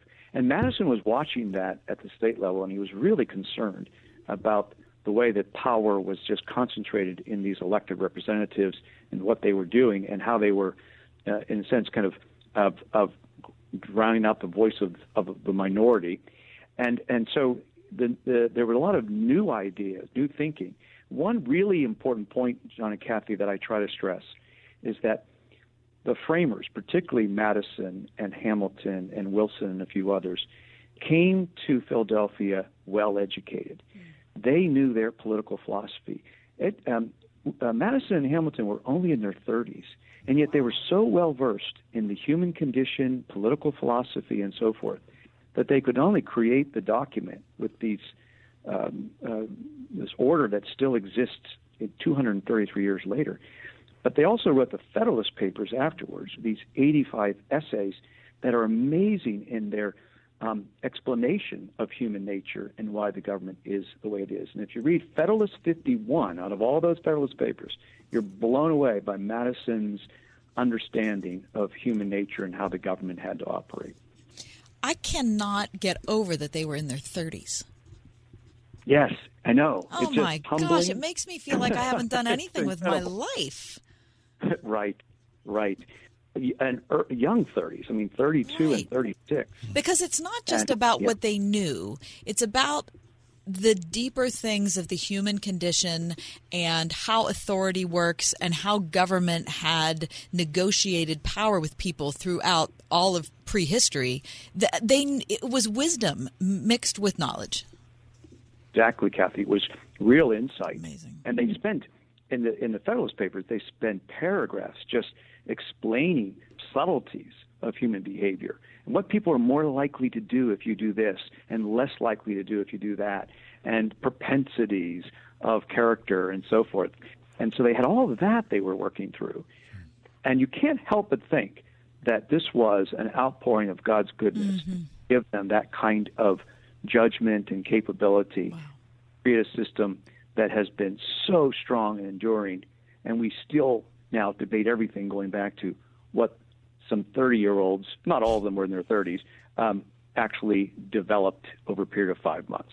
So, Paul, early on when you joined us, you talked about the, the overlay, or perhaps lack thereof, between the signers of the Declaration of Independence and those who crafted and ultimately put together the Constitution. Can you go a little deeper into that? What percentage of people, you know, who were the signers of the Declaration of Independence were also involved in the Constitution? Well, if I recall, just sitting here without my notes, I think we're talking about 38 signers of the Constitution, six of whom also signed the wow. Declaration of Independence. I'm sure one of your listeners is going to um, text you and, and correct me, but I think I think I have that right. 38, six were the uh, uh, six were the uh, Declaration. So it really was. Um, and by the way, you know, when you look at those who signed the, the Declaration, a lot of them suffered greatly vast majority of them suffered greatly for their courage there. It's not the same at the time the Constitution government was set up. Those individuals went on to other great um, positions of power and influence, presidents and so forth. Um, also, it's interesting, uh, and most people would fail this test. Who wasn't at the Constitutional Convention? And uh, Jefferson wasn't there. Adams wasn't there. Hmm. So there are some people we would assume were helping to create our Constitution. Adams wasn't. were. Adams wasn't there. For various reasons, right? Adams health was not or there. whatever. Well, in that case, they're both ambassadors, and they were um, overseas um, working for the government, and therefore not present at the uh, Constitutional Convention. I see. So, what about the two men? I mean, uh, if you consider Thomas Jefferson, the you know the crafter of the Declaration of Independence, and James Madison with the Constitution, I mean, have you ever compared and contrast those two men and their lives and their worldview? Mhm. Yeah, well, they're very close friends, so they have their estates in Virginia, and they they're they're um, um, uh, allies. Um, they collaborate together.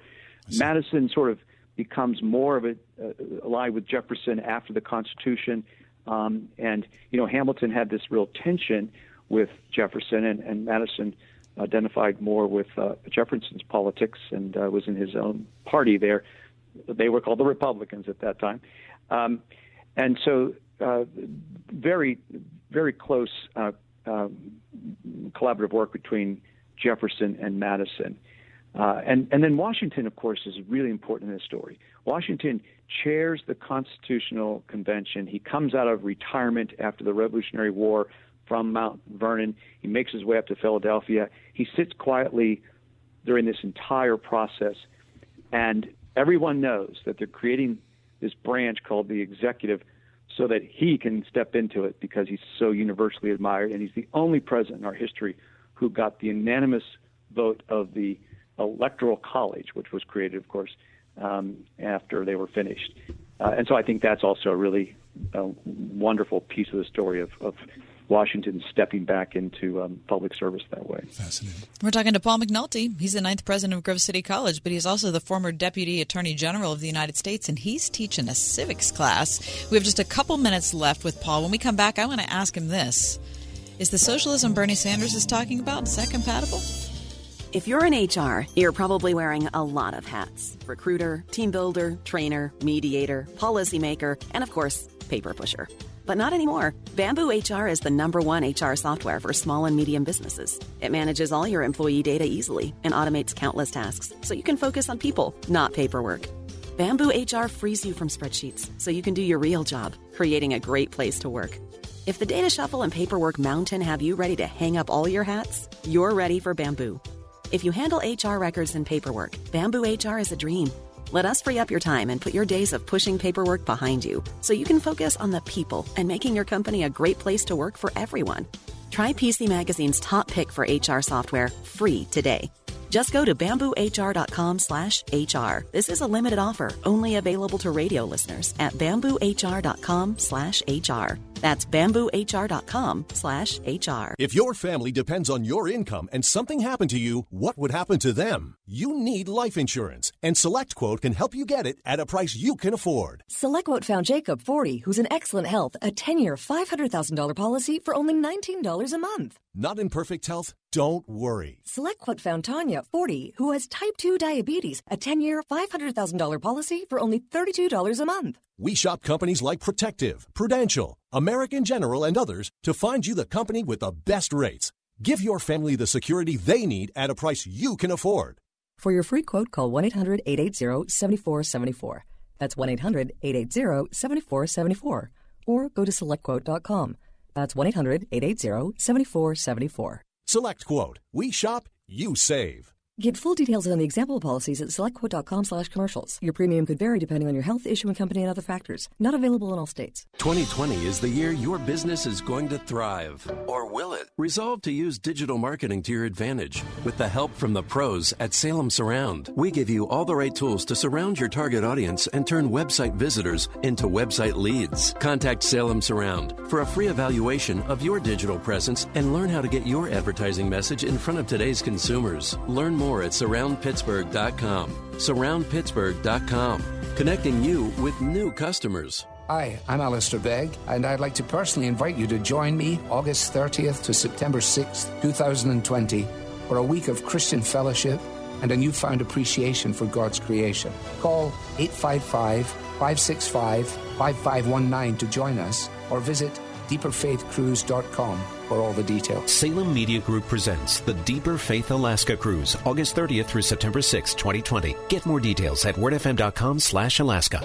We are everywhere on your radio at 101.5 WORD FM Pittsburgh, at wordfm.com, the Word FM mobile app, iHeart, TuneIn, and at radio.com.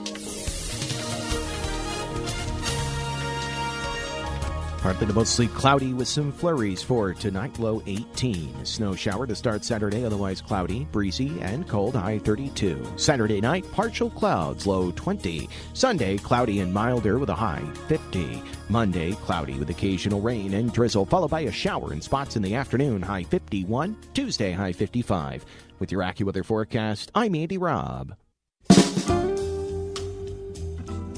McNulty is with us. Paul's the president of Grove City College. Paul McNulty spent 30 years in Washington, D.C. as an attorney in public service and private practice.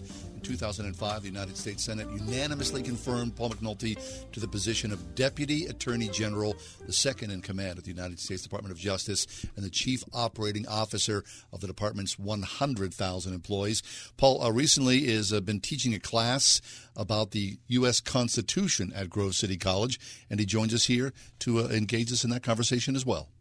Paul, I confessed to the listening audience this week that I had not watched one of the Democratic debates.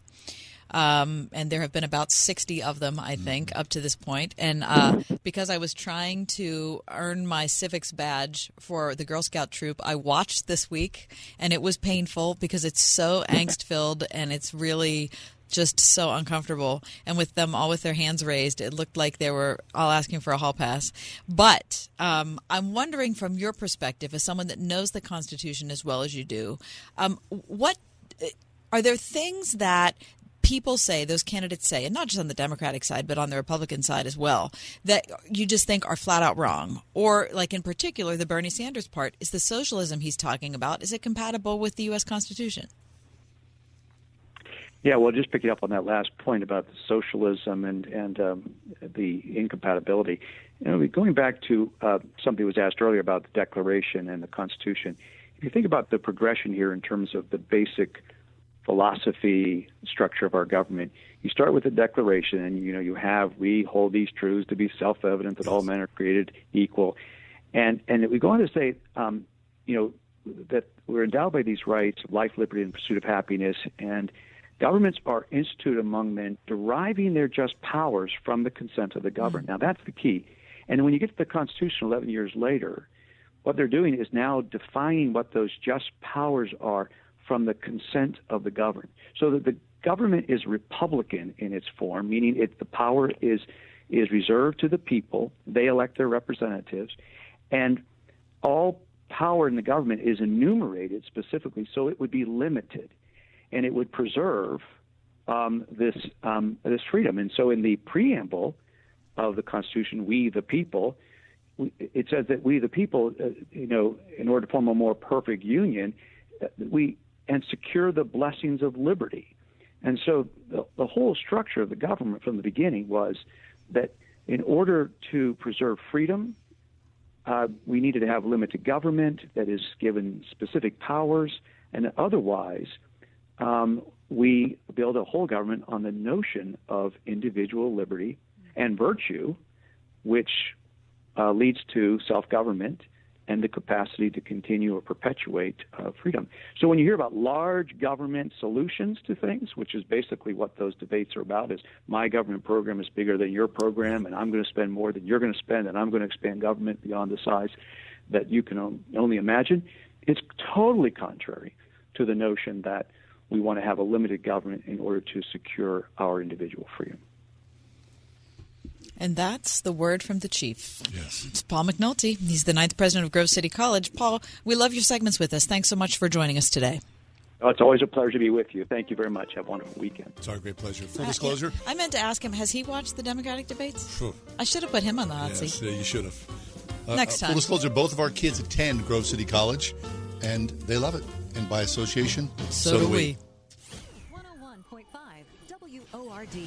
Everywhere you go, anywhere you go, Word FM goes with you. That's because we're no longer trapped inside a radio. We're now everywhere you are, and you carry us around in your pocket. We're ubiquitous. There's an app for that, right? On TuneIn, on iHeart, on our own app, on WordFM.com. The iPhone. The iPhone. The iPhone. The iPhone. On your iPad, iPhone, and Android. We're always with you because we're inside your pocket. Whatever you do, don't lose us. 101.5 WORD. They blow into town with the wind, rain, and hail. Out of town storm chasers going door to door, often posing as a local company offering a quick fix to desperate homeowners. If you've had damage to your roof, windows, siding, or gutters and downspouts, you may be eligible to get them replaced or repaired free of charge. Just be careful who you call. Visit WindowsRUsPittsburgh.com for a free inspection from one of their highly trained appraisers. With over 50 years in home remodeling, Windows R Us is the area's premier exterior replacement company for roofs, siding, gutters and downspouts, doors, and of course, windows. If damage isn't your issue and you just want something new, you'll love their no pressure approach, no hidden fees, and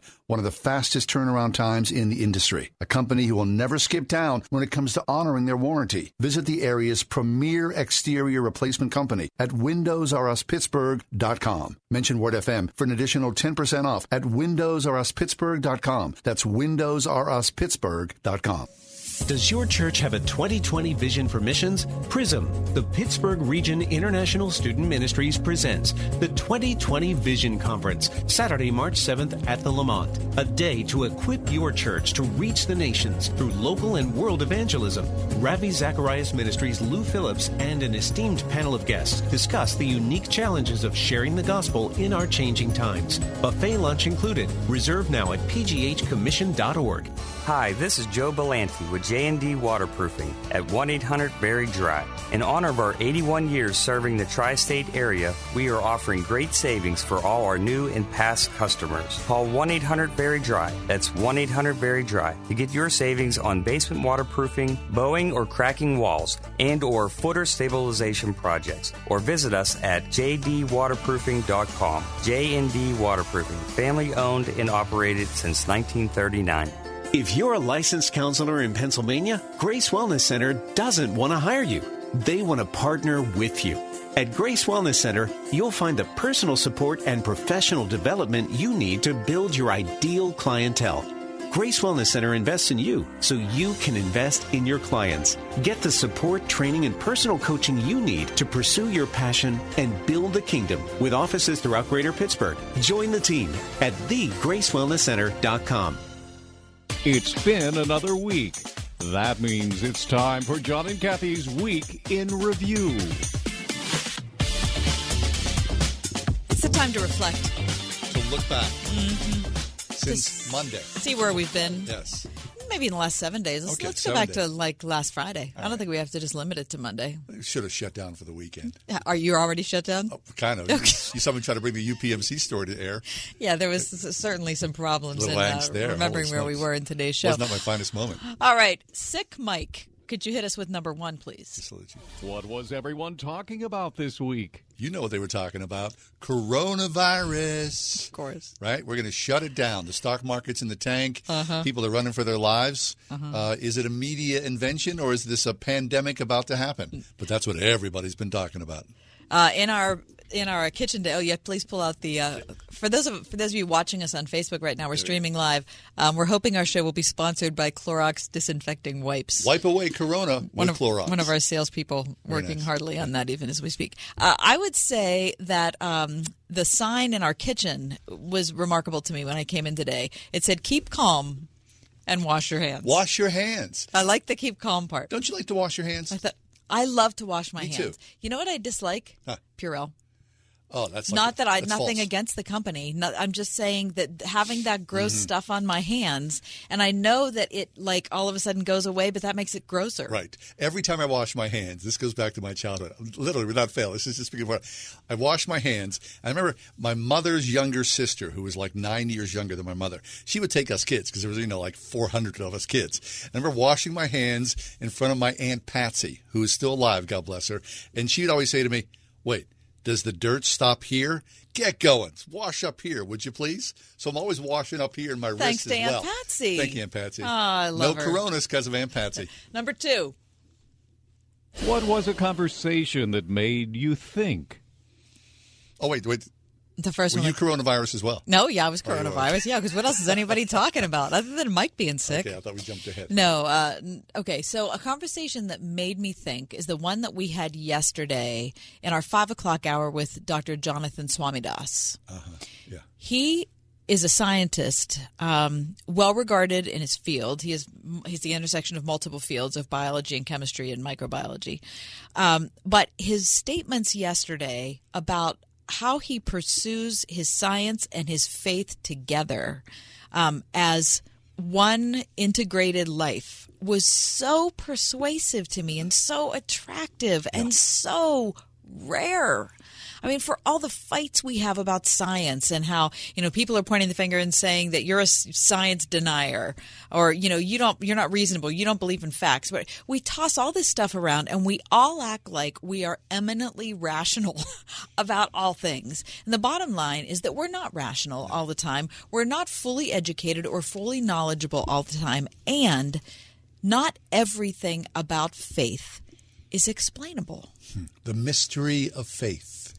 Right? It is a mystery. And so to hear a scientist talk about it, it Yeah. was just Can I quantify that? no, you can't No, because you it's really a mystery, can't. right?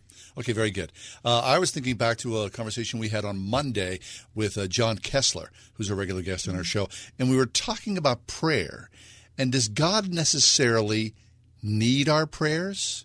Mhm. Does God want our prayers? What what And- and can- exactly goes on? And can we make God change his mind? Right.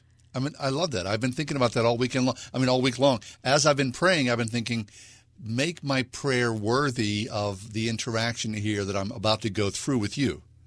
Uh, it's very complex, but I tend to be sort of childlike in my prayers, where I just present before God. I think that's the way And, to do it. um, I, I don't, you know, for, but John sort of made me question that. Am I praying enough or properly? Really? He Yeah. didn't make me wonder if I was praying properly. He, made did. me, he made me wonder if my ideas about God were right or not. Hmm. Which determines, of course, how you pray, Exactly. right? Who Yeah, your yeah. heavenly Father is. Anyway, two very good conversations. I think so too. Number three. What did you eat? What did we eat? Okay, um, I got a kid who's uh, on the road right now to uh, to a new life. Uh, he's 19 years old, and uh, he did uh, two years at CCAC. He's going to go to uh, Penn State later on in the fall at the main campus, which he's greatly excited about. So he's taking like you know sort of a, a youthful road trip. Anyway, as a going away thing, I said, you know what, let's go out to dinner. Where, where do you want to go? You know where we wanted to go? Mad Mex. So we went out to Mad Mex, my wife and I, and uh, the boy at home, who's no longer at home, and I had medium rare steak tacos with everything on it. That sounds so good right now. Hot peppers, Oh, uh, jalapenos, guacamole, lettuce, tomato, sour cream. Uh, three beautiful tacos that I just Oh, you're devoured. killing me. Highly recommend. Oh, my gosh. Mm. That's fabulous. Mad Mex, the steak tacos. All right. Well.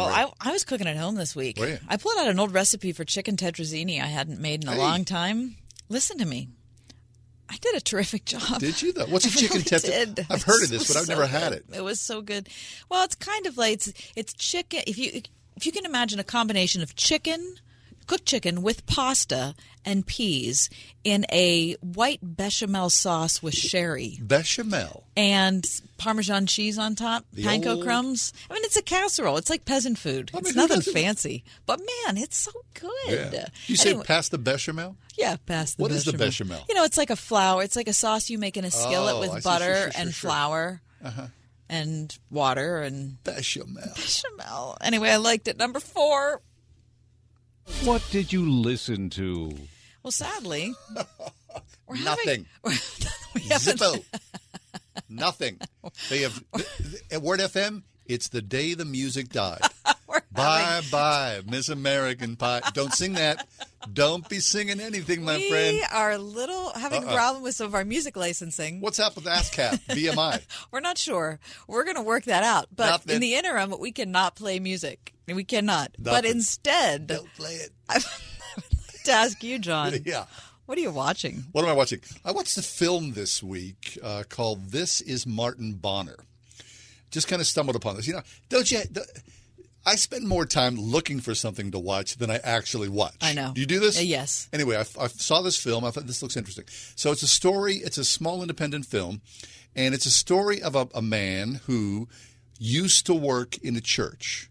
That's all they say. I mean, he was somehow involved in Christian ministry, but he got divorced, lost that position, and moved to, of all places, Reno, Nevada, where he's working for a ministry that helps men as they come out of prison. A man who's in prison for manslaughter, drunk driving, uh, in prison for 12 years, comes out. They form this friendship.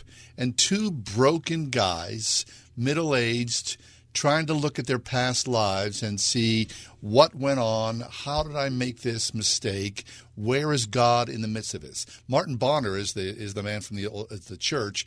He's kind of lost his way theologically. Mm-hmm. The man who comes out of prison sees this, but in many ways he finds a life in Christ not because of the assuredness of someone's new life in Christ, But the wondering. Yes.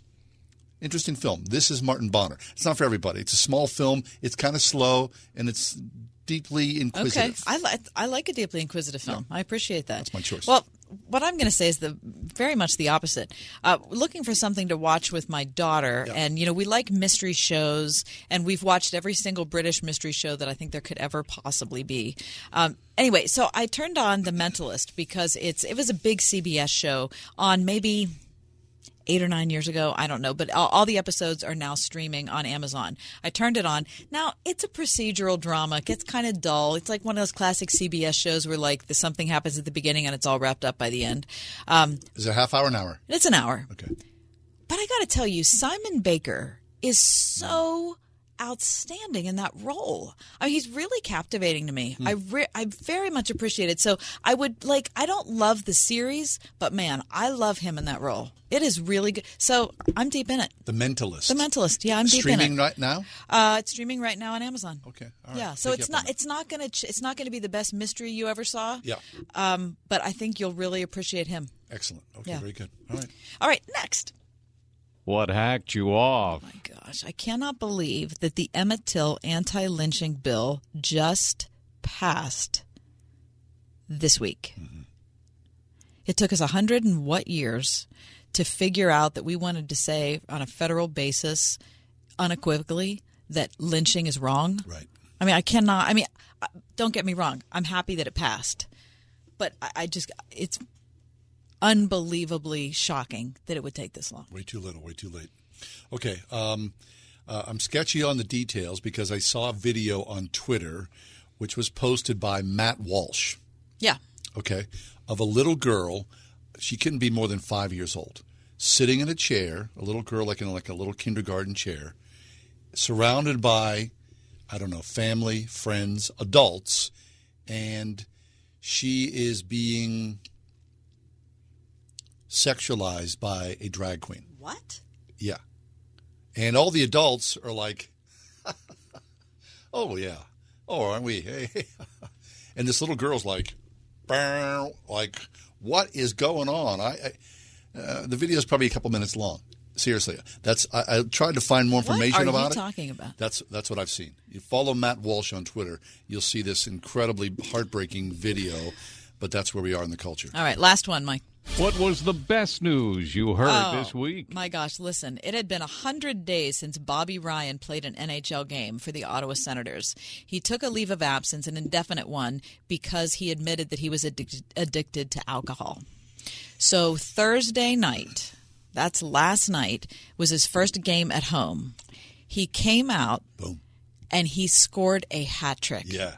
I mean, I cannot. It's the most beautiful thing. I cried when I saw it. When he scored his first goal, the whole crowd went crazy. They were chanting his name. They showed a video, Welcome Back, Bobby. I mean, it was the most glorious moment of a community coming around a person who was honest about screwing up. When he got a hat trick at the end, I thought, you can't make this up. It was so, it was awesome. That's why people love sports. Okay, so I don't know you're talking about that, but again, another NHL story: the Zamboni driver right? I mean, who didn't love the story of the Zamboni driver? This, you know, two of the goalies from is it the Maple Leafs? Uh, I'm not sure what. Yeah, the they team- both went down. They both went down with injuries. No, it was the Hurricanes. The Hurricanes. but Okay, they were so- playing in Toronto. So they, the Zamboni driver had some experience behind the goal. Uh, had played, you know, briefly A hundred years ago. Yep, and he's 42 years old. And he suits up. He's from Toronto. He's running the Zamboni for Toronto, I and mean- he suits up for the Carolina Hurricanes and wins a game. He won the game. Oh, he my got five hundred dollars and his game jersey. Go NHL. That's fabulous.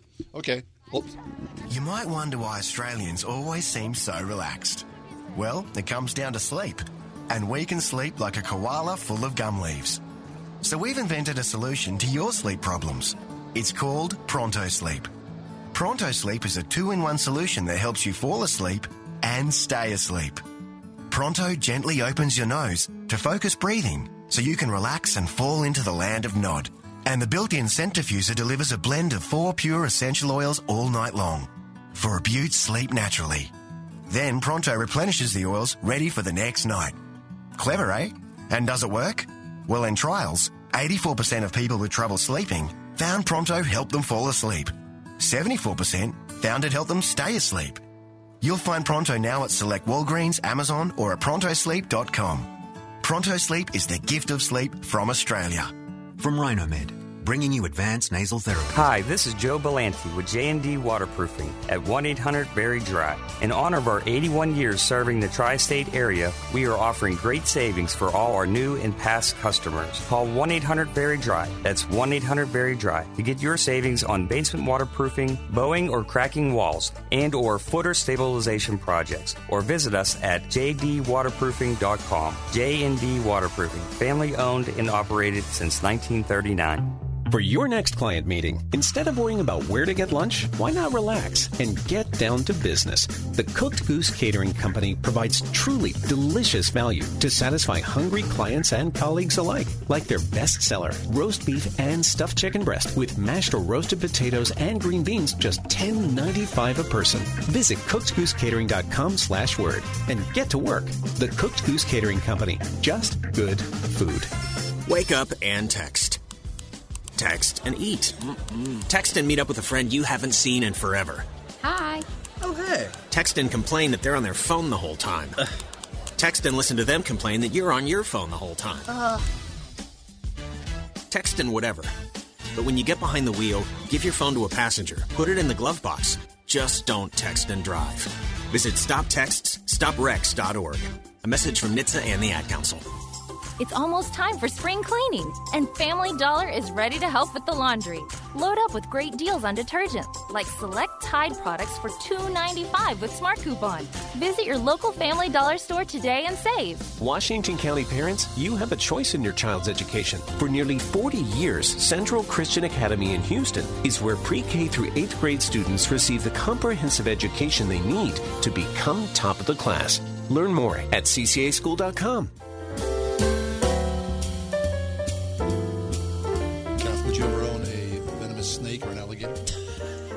Would you ever? Uh, no. Well, uh, apparently the city, uh, city of Pittsburgh's uh, city council has been uh, looking at passing laws that would ban alligators, turtles, uh, Turtles. reptiles. Yeah, turtles. Because red-eared sliders are the most common form of turtle. I used to own a couple of red-eared sliders. People abandon them. They, uh, you know, put them in sewers or whatever. Put them in, you know, and then. What is wrong with people? You know. I cannot stand the idea that someone acquires a pet and then decides that their responsibility to the animal ends and they just put them out in the wilderness. Yeah, that's What exactly is- what's I mean, seriously, the fact that alligators end up in the Mon Mhm. is appalling. It's Um, terrible. Was it last year? Last year, five alligators were found in the That's city so of Pittsburgh bad. neighborhoods. That's so the year bad. before, there were four. So the city council wants to do something about it. So they're saying essentially is that alligators, snakes, turtles, they have to be in some sort of uh, uh, hard enclosure, like a box. Uh, there's a lot of conversation about this, whether or not this is going to pass. Humane Society's involved in this. PETA is involved in this. But at least we're talking about reptiles, alligators, snakes, the care and the um, the safety of those, so they don't get out in the open. Good. That's all. I also really dislike snakes. I appreciate the fact that God made them. I think it's awesome that they do terrific things. I don't want to have anything to do with them. I don't either. So if someone is, has a snake as a pet and leaves it to go outside, first of all, it's not fair to the snake. Second of all, it freaks me out. So Some- can we just end any possibility of that? People love snakes, right? Do they? They creep me out. Anyway, it's Friday. It's Friday. I'm excited. Oh, the weekends. You got plans? Uh, my daughter's coming home. Hey, my son is yeah, coming home. for a week. I'm super excited about that. Very nice. We got a revolving door at our house. One son's gone, another son comes back. it's the role of the That's parent. how it is. Mike, we hope that you're feeling better. We love Mike. Yes. Appreciate Appreciate it. it. He came, you. he came to work the last two days sick as a dog. Good and job. We really appreciate it. Streaming live on 101.5 Word FM on Facebook, and uh, you can Have check a great it out weekend. anytime. Bye, guys. The Ride Home with John and Kathy, a production of Salem Media Group.